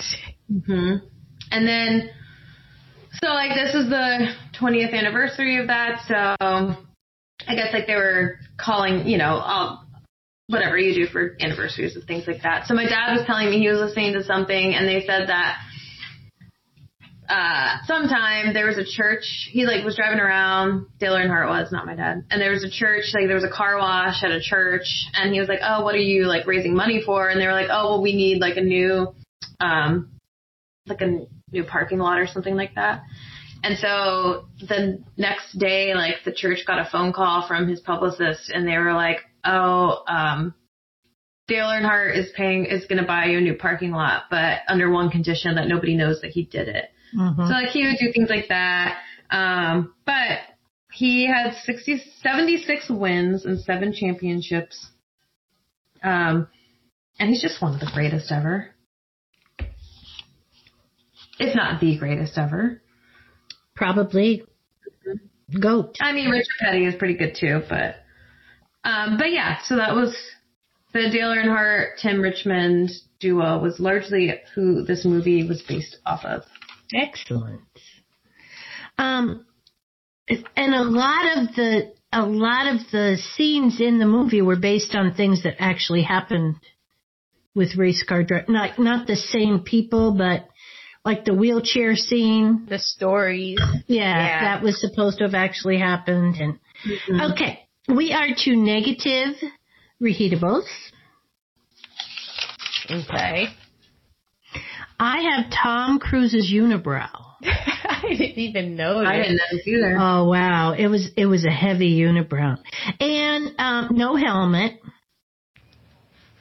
Um, the, Oh, for when he was on the motorcycle? yeah, yeah. Oh, okay. Assaulting women is funny. Assaulting women is a bit, and then it has a callback, Ma. exactly. Um, uh, well, uh, yeah, along with disrespecting a female doctor on all levels, like from the part where she actually wanted to investigate what a neurosurgeon would be. Uh, definitely not 22 years old. And, um, to them disrespecting her as, you know, not listening to her. They want to listen, they want to hear her supervisor and all that.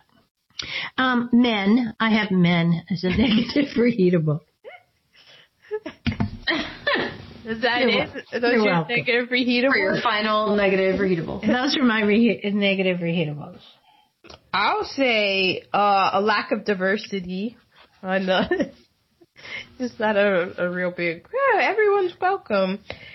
The music to me, it seems real super dated, but it goes into that where it's It like Top. It sounded like Top Gun. Yeah, but it and it, it it almost it's it's so di- it's so just of that time that then it folds in on itself of being like nostalgic and then you're kind of like, well, I'm kind of happy that it is so much just this. You know what I mean? Mhm. Cuz you're just like, oh man, this this is 1990. Yes. Right. You hear Right. it, it's 1990.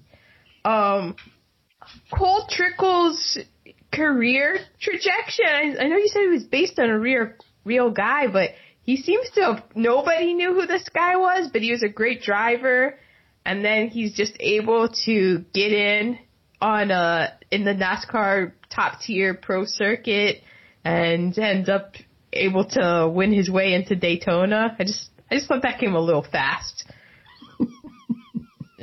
Maybe it's me. And then also, I was a little unclear about why Robert Duvall's character was, uh, this guy could build the fastest cars that the rule books would allow. So, you know, he was able to do whatever it could to interpret the rules to get the cars super fast and he was great at building a car. And yet he was just on a farm and they said, they alluded to it was like, oh, because there wasn't going to be an investigation, and then when Randy Quaid's character comes, he's like, well, if you come in, there's there's not going to be an investigation. So I just, again, Robert Towne you wrote Chinatown. What are, what's going on? My next negative reheatable is I didn't notice Tom Cruise's unibrow because I couldn't stop staring at his helmet of hair. Yeah, I hate his hair. Horrible haircut or wig. I don't know. It had me questioning things. Jeez Louise. Okay, my next bad reheatable is John C. Reilly's father, which is interesting because at this point, like when we're watching this now, you know, Dale Earnhardt has passed away and we had Dale Earnhardt Jr. But at this time when 1990s came out, I thought it was kind of a little bit eerie and kind of creepy how John C. Reilly's father was the big time race car driver and he had died at Daytona 500 the year before. Yeah. And then in the film, when Cole finds out, he's like, oh, Buddy was your father? Oh, how did he die? I thought that was because I'm like, yo. Right, like, wouldn't you know? Exactly. I'm not a huge race car driver and I know about Dale Earnhardt and how that all went down. Yeah, how did you not know? Exactly. And, okay, when our, our main law and order man, old Senator Thompson, gives his little monologue about the Japanese inspection, mm-hmm. I'm like, when you, when he explains what it is, I'm like, why does it have to be Japanese inspection? That just seems like an inspection. And then also how he just was like, the Japs? And that yeah. just rang uneasy and also, all it's it's sort of compounded. You have the Japanese inspection. It's like, well, why is it Japanese? That seems like just people being people. So there's that other niche. You throw on how he was like the Japs. I'm like, I don't think, I don't like the way that you said that. Compound that. Also take into account the lack of diversity in it. And as we've been doing the Gone with the Bushes and how many Asian American depictions have we even seen in film? So it's just added on to that to create just an icky feeling about on my skin of just the otherness of Asian Americans yet again in society. American society, I should say. Um, the, oh, the stripper and how because at first I was like, oh, that's a bad reheatable, and then when it, it comes back into with Nicole Kidman, I'm just like, oh, they just did that to be a bit, and then the reaction of the, all the men, how they're just thinking yeah. serious and stuff. Yes. It's like, ooh. and at least Tom Cruise, at least Cole feels like a complete dirtbag. Like he does not see the humor in it at all, but like all his boys and everybody. That's what I'm like, saying. So funny. And Nicole Kidman seems very like because unfortunately, if she was a neurosurgeon, I feel like yeah, that's that's happened. This has happened the fifth time this week that this has happened to me. Um, it was just uh, this negative reheatable. And then finally, my last and final negative reheatable Nicole Kidman's character wore a white pantsuit to the Daytona Thank you. That's what I was saying. What? And I'm sure it was polyester. So, because you saw her jump over that cement barricade at the end, I was going, well, I would have had to sit, sit on it, spin around, I would have snagged the hell out of it. Yeah, exactly. Oh, just agreed. Um, the Confederate flag. Yes. I wrote that is not Charlotte. They are probably in Kannapolis. Um, how was his name already on the helmet? Like when he got into the race car, they were like, "Oh, we're gonna let him try out the race car," but his name was already on the helmet. Oh, I didn't notice that. Mm. Yeah.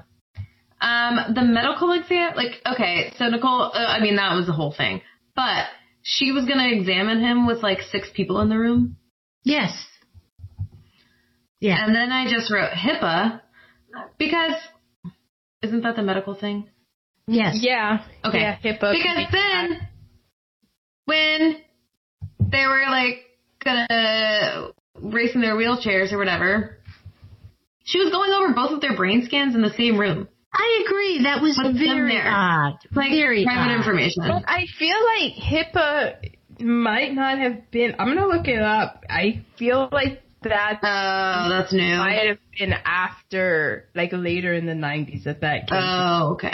But still, I don't see a doctor going over two people's brain scans in the same room because one, what if one was great and one was shitty and Yeah, the, the Health Insurance Portability and Accountability Act of 1996. Oh, wow. Wow. Okay. No, it's Okay. correct. I mean, hey, it was 1990. We're just saying cut it out smoking on a plane. Well, that's true. We're making Yeah. homosexuality not a disease. that's So- true. That, yeah. wow, I'm that is watching- true. Law and Order from season four, so that's 1994, and this guy got uh beat up. A homeless man got beat up, and they had to cut off the clothes from him in the. And you know, mind you, this is TV and made up and whatever, but. The detectives go through his clothes without gloves. No gloves. Yeah. It- It's just wild to be because like in later seasons of Law and Order, you know, before they get digging into that, they're gloving up and they're just like, that's 1994, just our hands. Yeah. Um, a mirrored headboard. Oh my God. Yeah. Very, wants that? Very Florida. Yeah. Um, who wears all white to a NASCAR race? Yes. Yes. Where's the caution flags? Because every single wreck they have, while it's believable that you could be on the same lap as some of them, there's like never a caution flag. And I did not look into the year, but there was caution flags then. But what does the Right. caution flag mean? So green is like you just go, but the Green is caution go. flag is you can't advance. Well, so if there is a wreck on the field, then because you a lot of the times caution can be for many things. A lot of the times, most of the wrecks are minor, and it's just like something they want to make sure there's no debris left on the track. Right. Sometimes there's a caution because if it's a windy day or if a fan throws something onto the track, they want to make sure it's cleaned up. And you have to slow down, and the pace car comes out, and you have to follow the pace car, and you can't go faster than that. So that one scene where he was like, "Get me out before the pace car," Mm-hmm. he couldn't fall. If he was behind the pace car, he'd be a lap behind. And then there's But the he red. was allowed, would be, he be allowed to get out in front of the pace car? Yeah, because the pace cars. well, he could go out. He had to get out of the pit before the pace car came back around. But once he's on the track, you can't pass the pace car. Okay. Okay. Yeah. Okay.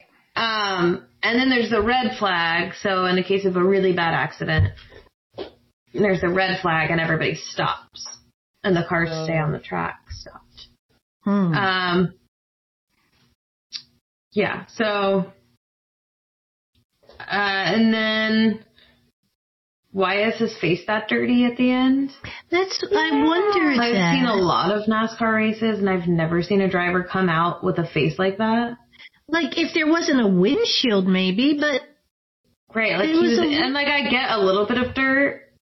I'm just saying, like, given the lack of diversity, like all this stuff, I'm like, y'all are brushing up a bit too close to blackface.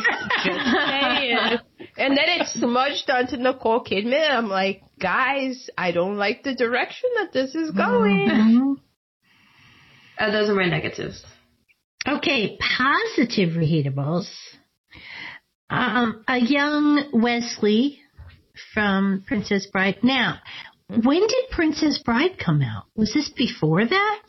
Because Westley looked really young in this. But this was after Glory. This was after Glory. yeah. Okay. I think Well, the never Princess mind. Bride came out in 86, but I'll double check it. As you're drinking. And, Eighty-seven. Well, he. oh, I did. see? So, Okay, so he Eh, he, you know, for a white dude, he was aging well.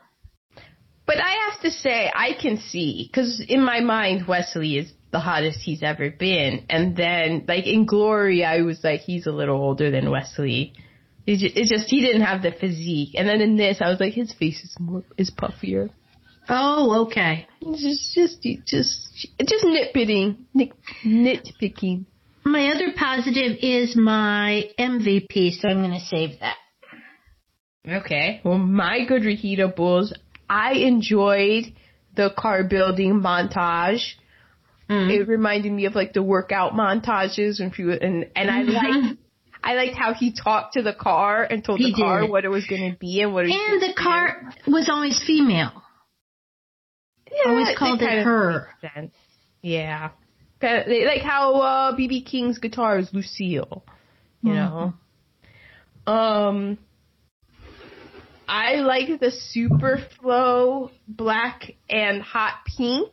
I don't know how that that came across at the time if it was like eh, but I have to say ever since the NFL in October started doing their crucial crucial catch thing where you know for breast cancer awareness and they would put the hot pink on and you would see hot pink with all these different colors and athletes are way more into mixing hot pink. I think that the Superflo is like quintessential good reheatable with just that black and hot pink. I'm like, I th- it's very 2020 to me. Well, That another thing is when you're watching NASCAR races, you that's how you recognize your car on the track. So the bright colors help you recognize Uh-huh. your car when they're going at those top, high speeds. Yeah, I would think. And and Aaron, in 1990, hot pink was your color. Well, yes, but as, I mean, as the family has established, usually I'm out there on a ledge. It's not as if what I'm into is in the mainstream. It's always five, six years down the line that everybody is like, oh, that w- that's really awesome. At the time, I'm just the only one out here just really liking it, and I'm the weird kid. And then six years later, everybody's doing it, and I've moved on. And you're over it. Yeah. Yeah. Um, I like the wheelchair race. Just you know, racers got to race. There's just they're just, and I like how it unfolds. How they're just going. He's like, "Excuse me, could you pick up the pace?" And he's like, "No." And then it's just Tucker does his one spin, and the other guy does his spin, and then they, they just evolve. Um, Margot Martindale. I was Yes. very excited when I saw her Yeah. the the Spencer Davis group, give me some lovin'. That beginning montage with that song everybody's heard, dun dun dun dun dun dun dun dun dun dun dun dun, ding! and you know, Spencer Davis group gave us Steve Winwood, so That's true. that's pretty awesome. And my final good reheatable is Robert Duvall is sneaky fast for a 59 year old man. Yes! At the end, when he was like, Yeah. "I'll race you," and he takes off, I'm like, he is booking it. I think Tom Cruise might have pulled a hammy. Yeah, I was like, "Damn, look at Sweet Feet Duvall." Well, he does tango, you know. I remember. Those are my Um, good reheat. Okay. Uh, mine is probably should be a negative, but I think it's funny. Some of the names that they came up with for these characters. There was a race car driver named Dick Trickle. I was gonna say I heard of a Dick Trickle of like a real name, and I didn't know if that was. And they just went with Cole Trickle. Um, there's also a driver named Michael Andretti. His father was Mario Andretti. Mm-hmm. And so they named, one of the characters' names was Aldo Benedetti. Yes, yes, yeah. They Like, I didn't probably even had a good time with that. Yeah, it's just like a ta- like from watching The Sopranos. It's just like um the, the Italians just making up different whatever name you want to call food. Mm-hmm. Gabagool. Gabagool. I still don't know what gabagool is. Gabagool. Um, the sound, which I thought was great, and they won an Academy Award for the sound. Oh, really? Yeah. Um, the Coke machine. Harry had a Coke machine in his office. I saw that Tom Cruise was drinking regular Coke. hmm I wrote sweaty TC. Oh, sweaty Tom Cruise. Guess I like that. Oh, that was a good reheatable for you. Yeah. Um, I wrote Cole's bedroom and the mirrored headboard was also a good reheatable. It, it was a I like the way it looks. I don't want to see myself in it, but I like the. It worked for the room. Um, when the pr- there was before the Daytona 500, I think when they did the pre-race driver interviews, I thought they were just so accurate. Like when they were like, when all the drivers were like, he's just gonna wreck everybody, he's whatever. I thought they were just so accurate to what actual driver interviews look like. Well, I wondered if they were real drivers because they, They- just they were, weren't They, um, I don't, I didn't really recognize any. But I don't know. I didn't pay. I didn't. In Okay. the credits, I think it was. I don't know. I want to say like Rusty Wallace. Like I kind of. Yeah, he was in recognized some of it, and I know that, like, um, oh. Yeah. I just don't know if they were the ones giving the interviews. Maybe they were. Real. I like that they had real sponsors in the movie. Mm-hmm. Mellow like it wasn't. yellow. Yeah, it wasn't like yellow yellow Mel. I don't know, just some fake stuff. And Hardee's. I was gonna go. Yes, Hardee's. dive of like why wasn't it Carl's Jr. Why was it Hardee's? But I was like, Teeny has four pages of notes. I can just chill Yeah, out. you don't need Well, to. and because Carl's Jr. really isn't in the East Coast South. Right. Exactly. Oh yeah, true. Very Yeah. true. Um, I also put as a positive reheatable cigarette and alcohol sponsors, which I know is a bad thing, but it Did. was just like the grittiness of it, you know? Mm-hmm. Um, winning Daytona, Mm-hmm. big deal. Uh, I wrote the race car race driver lifestyle. Oh, okay. Because at first I was like, like I feel like if you just watch this movie, you'd be like, oh, well, there's no way that these people just like were like eat, sleep, and breathe racing, but they were like that. Like all these, and there were all of these. I mean, um, in one hell of a ride, they there was a whole chapter talking about because safety in NASCAR at this time was not what it is now, and a lot of the drivers fought a lot of the safety measures that have been put to place into this day because they felt like it like like the thing that holds your head like they can't see their use their vision Yeah. as much. And um so these drivers would have these wrecks and get concussed or have these injuries and they would be advised not to race and or like they'd have a really big scary wreck and come out fine but all of their fam and like even the ones that died their families would be like well we would have never kept him from racing like that's what he loved so if we if he didn't have racing like who was he you know Mm-hmm. so I thought they captured that well. Um, and then the scene where they raced each other on the way to dinner on the beach. Mm-hmm. Mm-hmm. Um, I thought that was good. They, I mean, they really, the stunt drivers, they just let them, they just said go for it. And they just, they were like, keep going until the cars don't go anymore. Oh wow. They Yeah. must have had a blast. Run yeah. your And the one guy was like, you the can see my head come out of the window. It's like Wow. best job ever. Mm-hmm. Okay, we're to quotables, and I did some in my in my setting the table. Other quotables. I think you did some of mine. I Then, gentlemen, start your engines. Mm. Yeah. I have there's nothing stock about stock car.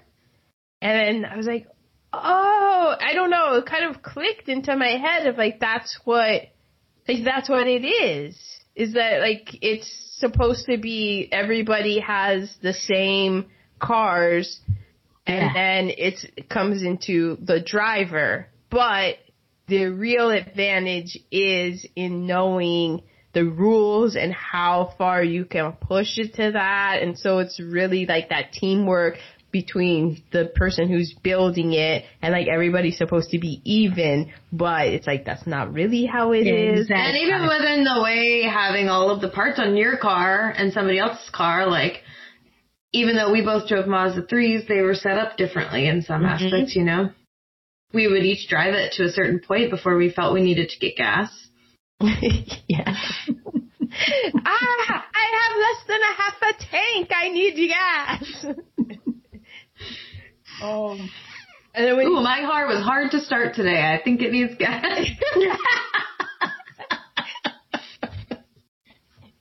it's just flicking the needle. There's some in there. Um, all I'm saying, stock cars are built to run equal, and then that's when like Robert Duvall says, "So the rule books say." Mm-hmm. And then when he says tires win the race, tires win a race. And I just like the way that Robert Duvall said, I forget what Cole Trickle said, but he said something. He's like, well, that sounds about dumb enough to be a race, a race driver. Just the way he said it. I was like, that's funny. I have this bitch is ready to run. Mm. Rubbin' son is racing. She said that one. And then if you can't control your race drivers any better than this, you might stick to something you can control, like used cars in downtown Charlotte. Mm. Ouch. LVPs. Mine is male ego. Oh, Oh, so I'm surprised you didn't do Nicole Kidman's that you're infantile, egotistical, out there with other egotistical. Because my honorable mention is every other race car driver out there because this make like Cole Trickle's ascension. It's like oh, apparently this is super easy, guys. I don't understand. like I just thought of like the hardworking, you know, people who were the the Dale Earnhardts, you know, of that, just like tinkering. This is the only car they have and doing all of that stuff. And it's like this hot shot just comes in and he Mm-hmm. don't even know the lingo and the lingo and does it. But my real MVP, LVP, is uh the script. I didn't do too Yeah. many tasty nuggets, but I read that that they started production and they didn't have a finished script. and Yeah. that they were getting Yeah, they literally got a re like I don't remember who it was. Oh, Cary Elwes, hmm the guy that was in Glory. Mm-hmm. He um said one day he just like got a new script. It was like basically just forget the script that you had. This is like the new script. Yeah. Yeah, just and and just some of the dialogue and how I already mentioned it before with the the shoehorning in who the who Robert Duvall's character was Mhm. and and then there's like some speech like so just some of the dialogue where you're just like oh guys like they, this is just put Tom Cruise in a NASCAR and we'll figure it out That's the later. whole thing. Yeah. Let him drive as fast as he wants to. I had um at first I wrote Cole, but then I kind of put just like the light that I don't know the movie like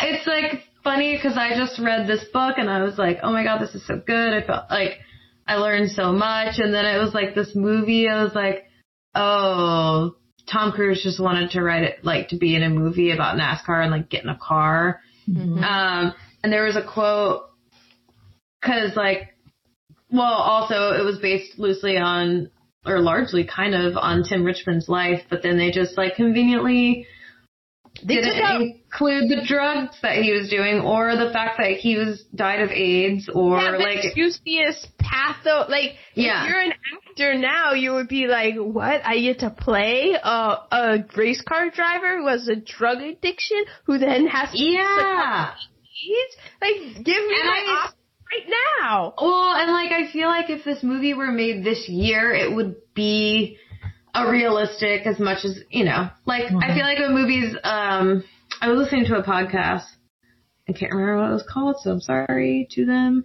But they were saying that like they were like, yeah, if you think about like movies made of like rock bands now, or like well, they didn't mention this, but what was that movie about um Queen? Bohemian Rhapsody. Yes.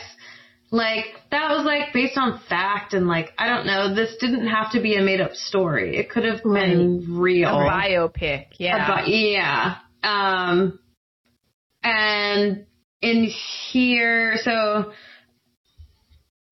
uh Robert Duvall's character Harry Harry Hodge, Hoagie, Harry Hodge. yeah. Uh, He was based on Tim Richmond's veteran crew chief Harry Hyde. Um, and he was interviewed in 1994 in his mobile home. And they, he, he was quoted as saying, all the big Hollywood people that came in here to do this movie, they sat right there where you're sitting. They had three tape recorders running and they had 25 rolls of tape in a two day session. I don't know why they didn't tell the story like I told it to them. They had to go put all that Hollywood stuff in it and they just about covered Tim up. As far as I'm concerned, they jimmied up the movie real good. Yeah. Yeah, it's And like all, like in the NASCAR scene, it was kind of like a joke. Yeah, it's the same thing that happened last week when we did Glory. How you have this interesting story that you can tell, and you choose mm-hmm. to tell this story, and then you have Days of Thunder. This Tim Rich, give me his biopic. I want that. Yeah. Like yes, and this is what you choose to do. And I don't know if you've ever seen it, Christine, but ESPN had. They had a movie called Three. It was, and it was the I- Dale Earnhardt I haven't seen it. I need to watch it. Barry Pepper was Dale Earnhardt, and I don't remember if it came out bef- when he was still alive or if it came out posthumously. I feel like he was probably still alive, maybe, but it's just interesting to see, like, that movie, it was, it was fine, it was entertaining, but I would have loved to have seen the budget of Days of Thunder hmm with that, and then given that treatment. But, you know, I mean, at the end Well, of the day, the budget of Days of Thunder. I will tell you. the tasty nuggets. The, the taste, well, yeah. Well, we haven't done MVP. oh yeah, MVP. Or recasting. MVP, okay. I'm going to just jump in and say my MVP is Robert Duvall because I love Robert Duvall. and yeah. I felt like he was more authentic than anything else in it. hmm I had I had Robert Duvall as an honorable mention for him, and then also his homemade hooch that he had. Oh, homemade hooch. And I, I, I got, I got a little mason jar of, I got some Hendrick's that I put a bag of Earl Grey tea into. oh, did and that and that makes me I like it because it's in a, a mason jar, but then it's like Earl Grey and gin, so it's it's, it's the you have to stick your pinky out while you drink it in I- I love I love the duality of that. Um, but my MVP is racing and how racing is universal. It's That's true. so human to want to get to a place before another person. And that's why, um, like I was, like I was alluding to it earlier when we were talking about NASCAR and inclusion and stuff. It's like you have a sport that is just, is about racing and getting from point A to point B Mm-hmm. and just, just let people in. And also, I don't know if like, I think like the super, super origins of this, and correct me if I'm wrong, Christine, but it was moonshine runners. And A people, of it, yeah. they would make their moonshine. They would have to, they would, they got into souping up cars and stuff so that they could go on the back roads and to, to deliver it, like during the prohibition when it was illegal. So you got like that, that illicitness, that illegalness of it also. And it's just, that is, all of that is just such a universal thing. And if you can get out of the way of like the caste system and all of that, you could have a sport that is super inclusive because everybody everybody knows racing, everybody knows about wanting to beat somebody, and that's the ultimate. It's the like it, it- it's the ultimate. You know, it doesn't matter about money or whatever. Like, you put so me versus you, who gets to there Mhm. faster? Sorry, Tommy's thirsty. That is understandable. um, that's okay. So my runner-up MVP is Talladega Nights because it's just a spoof of this movie. Um, Which would be so easy to do. and we wouldn't have Talladega Nights without having this. I, There you go. Yes. Or the Well movie done. Cars. I would venture That's true with Paul Newman. Um, none of this would be possible without Paul Newman. Yeah. That's why we're here. But the my MVP was also the racing scene, and being at a NASCAR race is one of the best feeling. Like just when you there's a picture of me and uh, one of the first races that I think like um, because when I moved to Richmond. I found out that our friend Anthony liked NASCAR because he had a Tony Stewart lunchbox that he brought to work, and I was like, "Oh my god, you like NASCAR?" And so we went to. We were like, "Oh, we gotta go to a race together in Richmond," and then that's when Adam started coming with us, and our friend Fernando, and it just became like a thing we would go to twice a year. Um, and there, I think the first time we went together, there's a picture of me, probably I'm just holding a Coors Light and an aluminum can with the cars going behind me, and I think I'm the happiest I've ever looked. Like I don't even maybe like in a wedding picture, Maybe. but I think it's just like It's, it's just saying that because you're on the the podcast, It's- but that's really her happiest moment. Yeah, Yeah, like I that's okay. kinda- That's yeah. Um I'll text it to you guys now so you can see. Um, but it, it's just like I don't know. There's something about there's no other. I feel like there's no other sport where you like use all of your senses the way that you do when you're at a NASCAR race. That's a great picture. It Oh, I love that. I don't know. It's just a fun ride. is. Yeah, it's my happy place. That's hilarious and perfect. No. Well, uh, um, Poppy has cousins who were in racing, so I was asking him. It wasn't NASCAR; they were doing drag racing. Mm-hmm. Yeah. They, yeah, the motorcycle house, right? Yes. Yeah, but yeah, they, they had have. They had Little Shaker, which was a, a car that they raced too. Yeah, that's why I'm I'm saying like the there's so many people Mhm. who because it's universal, but it's just this thing of like maybe get rid of some of the symbols that some people look at as pride, but that's a barrier of saying like, oh, that's something that I can't be around. And then once that starts, then people will be like, oh, I I Well, actually- it's got to be the fans that get rid of that. Exactly. That's the fans bringing that. I don't think it's not NASCAR hanging. Like that's the fans driving with their cars. That Mm-hmm. Exactly. And do they do the fans want it to stay that way? Yeah, maybe that's just something that they. I don't. No, I think that's a broad statement. I'm a fan. Y- yeah, I know. But yeah, no, I think it's it's it's a yeah, it's unique because you don't. You bring a lot more things if you br- like also like you bring your own beer and everything like we said that, but you can also bring a lot more things into the arena. So it's not like in a football game or something where Right. you just bring your body in there and you don't really have anything, any other like forms of expression. Like you wear some well, people wear some wild shit to NASCAR races and like it's like oh that's who you are. But there's Right. also, I mean, just like not to to like say like, oh, this is NASCAR fans. Like this is human beings and fans in in period. Because if you're a if you go to a, a NFC East, like if you're going if you're in Phil- like I Washington football fan never went to go see my team play at Philadelphia Stadium. You know, I knew better than to ever go around and wearing any sort of attire because fans are gonna, you know, if you're in a home Phillies game and you're coming in in that burgundy and gold, they, people are gonna say stuff to you.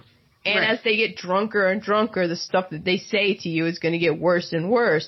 I mean, th- we are talking about the city that threw batteries at Santa Claus. So, you know, you got to take that uh, into account. City of brotherly love. Yeah, it's just like there, like with anything, there are fans and people who are not the best. You don't want these people representing you, and sometimes Right. those are the people who end up Yeah. representing you, and Right. it's, mm, you're like, mm, no, that's not how it is. Mm-hmm. Okay, did everybody do their MVP? Mm-hmm. I lost a little track there. Recasting. Okay, I did two. I did, I did one one. person. Well, what, who's your one person? Yeah. Oh, where did I write that down? It is Harry would be Terry Bradshaw because I thought that was Terry Bradshaw. Oh, How much do I love that? That is true. Okay. Well, I went with a black cast because that's what I do. But okay, so we're just going to go with it because this could have been Tim. Tim's group. Tim Richmond. Okay, so my Harry is Donald Glover. Okay. My Rowdy is John David Washington. Bless you. Okay. And my Cole is Regé-Jean Page. okay, that makes sense. You didn't do a Nicole Kidman character? I, Claire? I couldn't come up with one. Okay. Ah, well done, Adam. Okay, so both of my cast, I went with an all-time, the one with the all-time motif. Because, um, so I just did the three. I just did Cole, Claire, and Harry. So for my all-time cast, of course, we've alluded to it many times. It is the patron saint of the Gone with the Bushes podcast. Cole Trickle, all-time cast, would be Paul Newman. Mm. Then you just recast Claire as Joanne Woodward. Joanne Woodward. Mm. And then if since we were doing all time cast, I this went a little bit out of the box, but he was a great actor and I would like to see him tackle it. Harry Charles Laughton, who- who we know from The Night of the Hunter and Witness for the Prosecution. The British Charles Laughton as Harry. Wow. Yeah. That would be interesting. Hey, Alrighty. I like it. So then my next all-time cast, I went more specific and said it's my all-time cast circa 1998 and gender reversal. Oh, ooh, hello. So for my Harry, I have 1998 George Clooney. Oh. okay. hmm And then as the doctor, the Claire character, as the doctor, I have 1998 because you have to remember this is 1998, so this is very young, very boyish. Matt Damon. Okay. Talented Mr. Ripley. Time Yeah, thing? like like kind of right before that, where where you've Okay. kind of seen him, but he's yeah yeah around that time. And then as my Cole, the race car driver, around 1998. So we're talking out of sight time. J Lo, Jennifer Lopez Oh. as Cole, the race car driver. Okay. Mhm. You know, she's she's she's the Puerto Rican hot shot. She doesn't Is know she? anything. Yeah. You just throw her in, and she knows how to get from point A to point B. George Clooney is gonna be the one. He's, he doesn't believe in it, but he's like, this girl, she's got a little something. And then you have the young, handsome doctor as Matt Damon. Green light it. Very okay. Okay. Well, I could see uh, Adam being Cole too because I he can drive fast. I think he would be rowdy. Oh, The Intimidator. bad guy. Hmm. Tasty nuggets. This is I- all Clooney.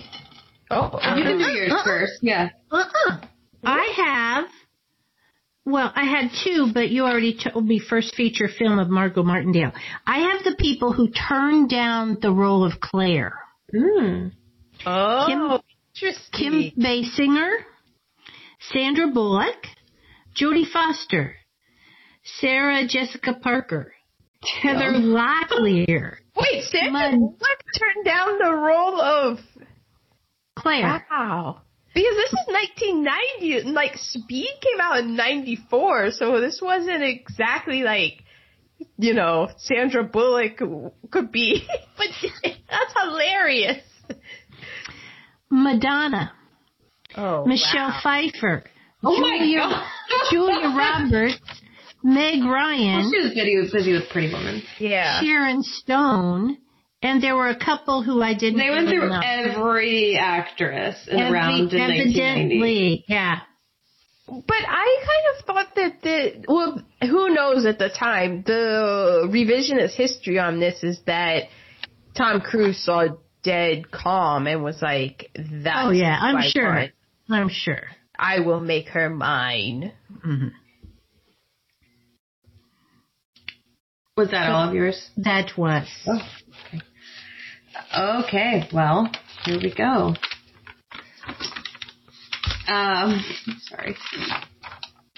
So, uh, we already talked about Paul Newman and Tom Cruise.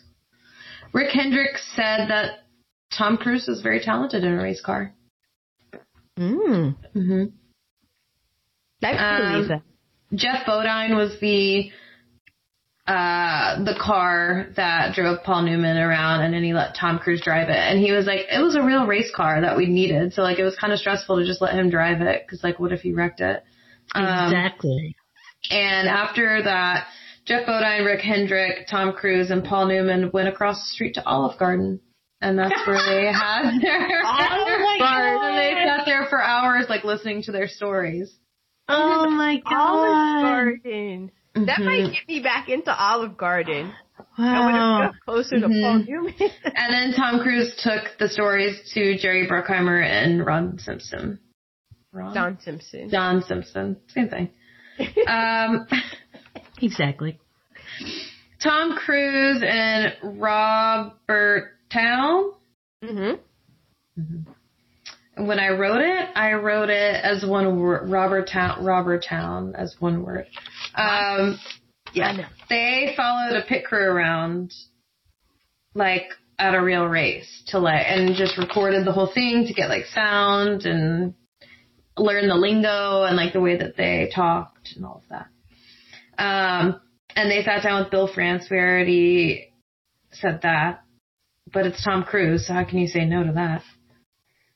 Um, don't know what that means. Oh, Tony Scott. What was his role? The producer? Tony Scott was the director. Director. Okay, so uh, he's apparently not with us anymore. Correct. Yeah, he jumped off a bridge in San Pedro. Oh, that's not good. But his wife, Donna, Don't Could be. his wife was in the movie. He Oh. met his wife in the movie. They got married in 1994, I believe. Oh. Um, and she did this doc. She did all these interviews for this documentary that aired this year. Um, God, I should have looked her up. Uh, but she said that every morning he would wake up and draw storyboards for two and a half hours before shooting. Um, of what they were going to shoot that day, and then afterwards he would like cross off everything after they filmed it. Um, Rick Hendrick built all the cars, like they were real race cars. He built them Mhm. all. Um, Hans Zimmer with the music. He went to Daytona and never left to make the deadline. He only had a t-shirt. Like he went to meet with them and they were like, uh, I mean, we talked about how their deadlines, they just weren't, like I feel like they, for, I I don't know if they just forgot to hire anybody to make the music, but he went and they were like, no, like you can't leave. Like we got to do this now. And he just had the t-shirt on his back. And he said that um, they kept saying, make it weirder, make it weirder. And he was like, don't say that to me twice. I'm going to make it weird. Yeah, he's. You don't say that to a German musician. Make it weirder. Careful. Uh, every single day was intense to make the deadline. Uh, how do you say his name? Cary Elwes? I heard Elves? somebody say it on a podcast just recently, but I I don't remember what it, it was. It was like way easier than we make it. Yeah, isn't it some like Elves, Welsh? elves, so it's probably like elves. elves. Elves. yeah. Well, he was terrified. They had to learn how to drive the cars. And that was Yeah. scary. yeah. Um, and then they had, so they built a camera car. They had a camera car built so that I could run with the race cars at 120 miles an hour. And it was basically an El Camino on a, on top of a race car. Wow, that sounds like my brother's dream car. yes, I know. it does. Yes, it does. Um, and then they shot at an actual Daytona 500. They had 22 cameras with panoramic lenses from around the world. Some kind of lens. They were like, we must have had all the ones. They had to like fly them in from all over the world because we used all of them. Wow. Um, and they actually raced a car for a hundred laps in the Daytona 500 to get footage. Like they had cameras Oh, and like all of the lights and everything. Um, and Rusty Wallace was in this documentary, and he said they he they were like he's like we were all trying to film and get in the movie. Like we were like, oh maybe if we get close to the car, like they'll use our car in the shot. Um, and like they played like footage from the race. And they were like, oh Dale Earnhardt's coming up on the film car. Um, and then they tried for weeks to get wreck footage, but the camera every time somebody actually wrecked for the for the final scene, but every time somebody actually wrecked, the camera was like pointing to the left, and the wreck would happen to the right. Oh wow. So they ran like way past their. They were supposed to. The film was supposed to come out on June sixth, I think, and it didn't get to come out until June twenty seventh Mm-hmm. because then you said because they went so over. Um, they had a thirty million dollar budget, but they spent sixty million dollars because they Oh. went so over and they kept having to pay people. Like people were working twenty four hours a day on this movie. Um, and then the best part, they forgot to film Cole Trickle crossing the finish line of the Daytona 500, and they didn't realize it until two weeks before the movie was being released. oh So my they had to call everyone back to film the biggest part in the movie. I Oh my. okay. I don't know if anybody else knows about like Don Simpson and because Don Simpson was with Jerry Bruckheimer and then they kind of went their separate ways and Don Simpson is no longer with us. Um, allegedly, uh, I don't know if it's allegedly at this point. I'll just say allegedly. He liked his cocaine and drugs. So, Um, and it's 1990.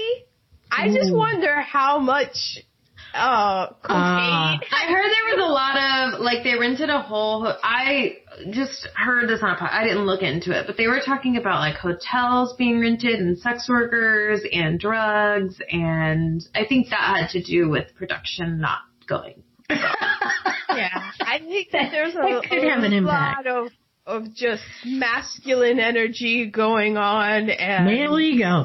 just yeah. And I'm surprised you didn't mention one of these other movies in your top movies because they showed like a uh, when the movie was released, like on the movie theater marquee, Mm-hmm. it was Days of Thunder, Gremlins 2, and Back to the Future. Really? Well, it, sometimes when I look it up, because I just go by Wikipedia, because I'm a very lazy researcher. Sometimes they'll have the domestic grosses and the world Mm. grosses, and then in 1990, I was like, because I like to do the domestic, but this was just world gross. Oh, so maybe Back to the Future would have been a domestic. Yeah, and it's it's interesting when you get the two to, to compare, like, oh, what does what which way, but yeah, it's very interesting. Wait, wait, which Back to the Future was that? Was that Back to the Future two? Well, I don't know. I just, it, just said Back to the Future that I saw, Back to the oh. but I don't.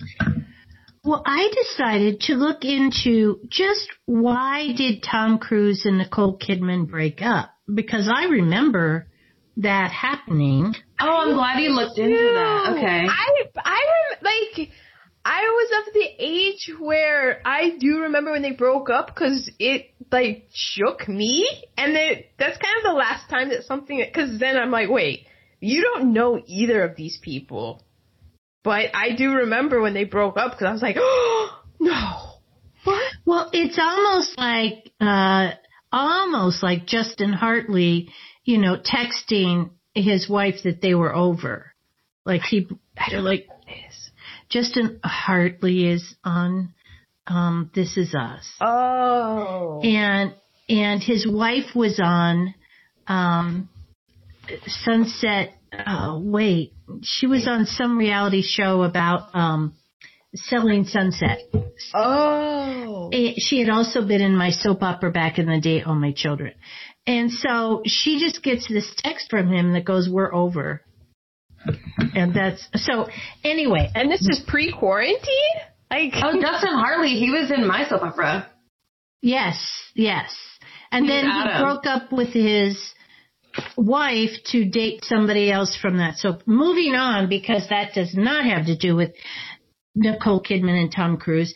They married in 1990 Mhm. and they were uh, together for 10 years. And so I remember her being on the Oprah show doing the junket for Moulin Rouge. Mm. and she was still really shook up about that he just um went in and irreconcilable differences and filed for divorce and she didn't know like what the fuck happened.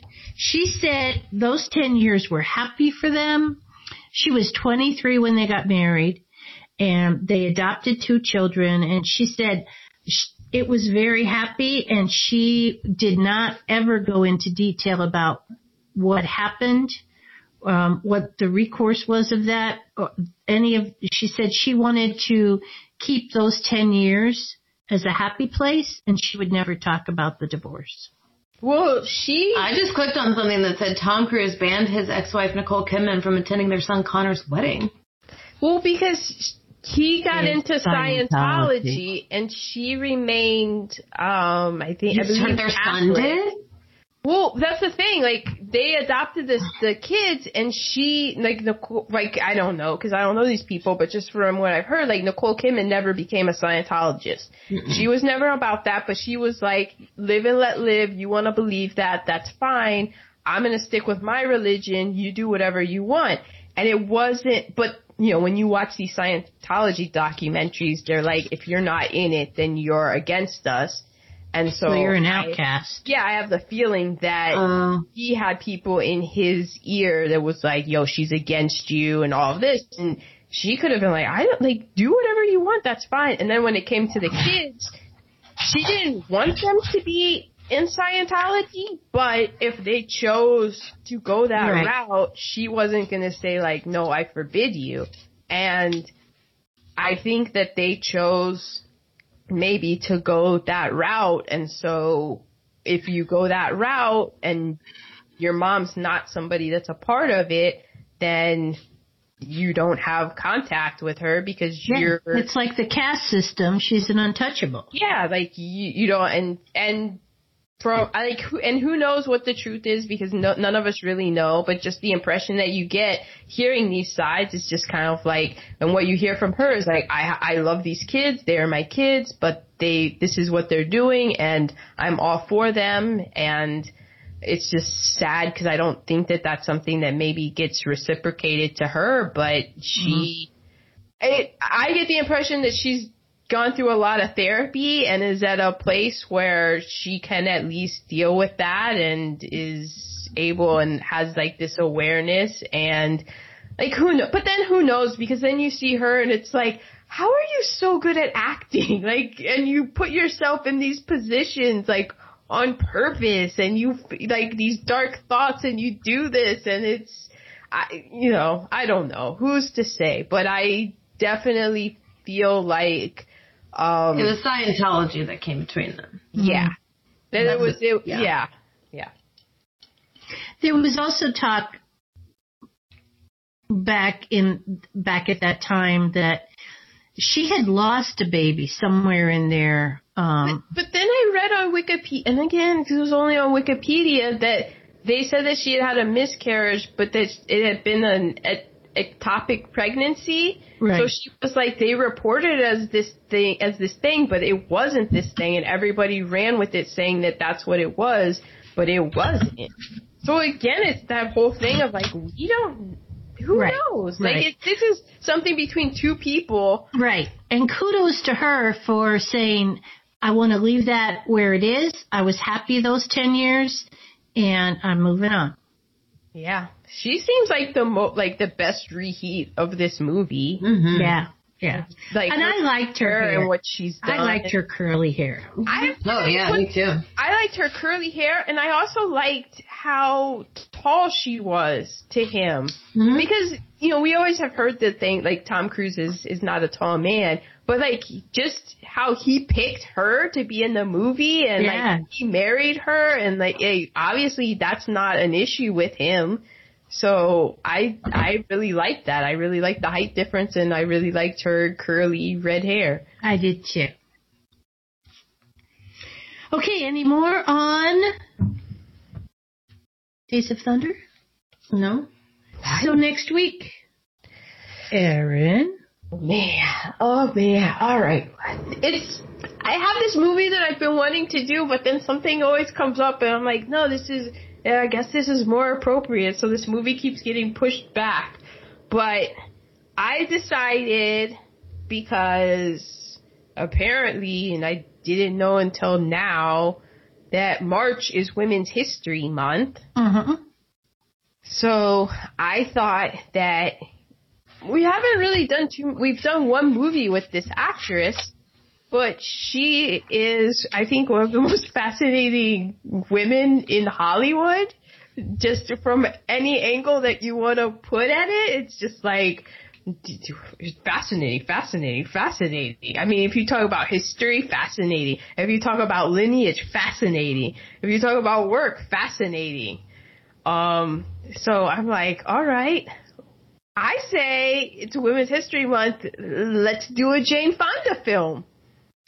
Oh So yeah. they're like, well, which Jane Fonda film? I'm like, well, why don't we do the one that I don't know how many Academy Awards she won, but I know she won an Oscar for this, and I know she had she rocked a. We're gonna have takes on this haircut she rocked in it. Klute? Yes, What? Klute. 1971 Klute. How do you spell that? K L U T E. Yeah, she has an interesting haircut. And I Never heard of know there's going to be, it's going to be so interesting, the reheatables of this. Yes, it is. Cause 71. Because it's 1971 and she is playing a sex worker, and I'm pretty sure they oh, don't Oh, say sex worker. No, you're not. And I haven't seen it, so this will be fun. Yeah, she won the Academy Award for Best Actress, I believe. Wow.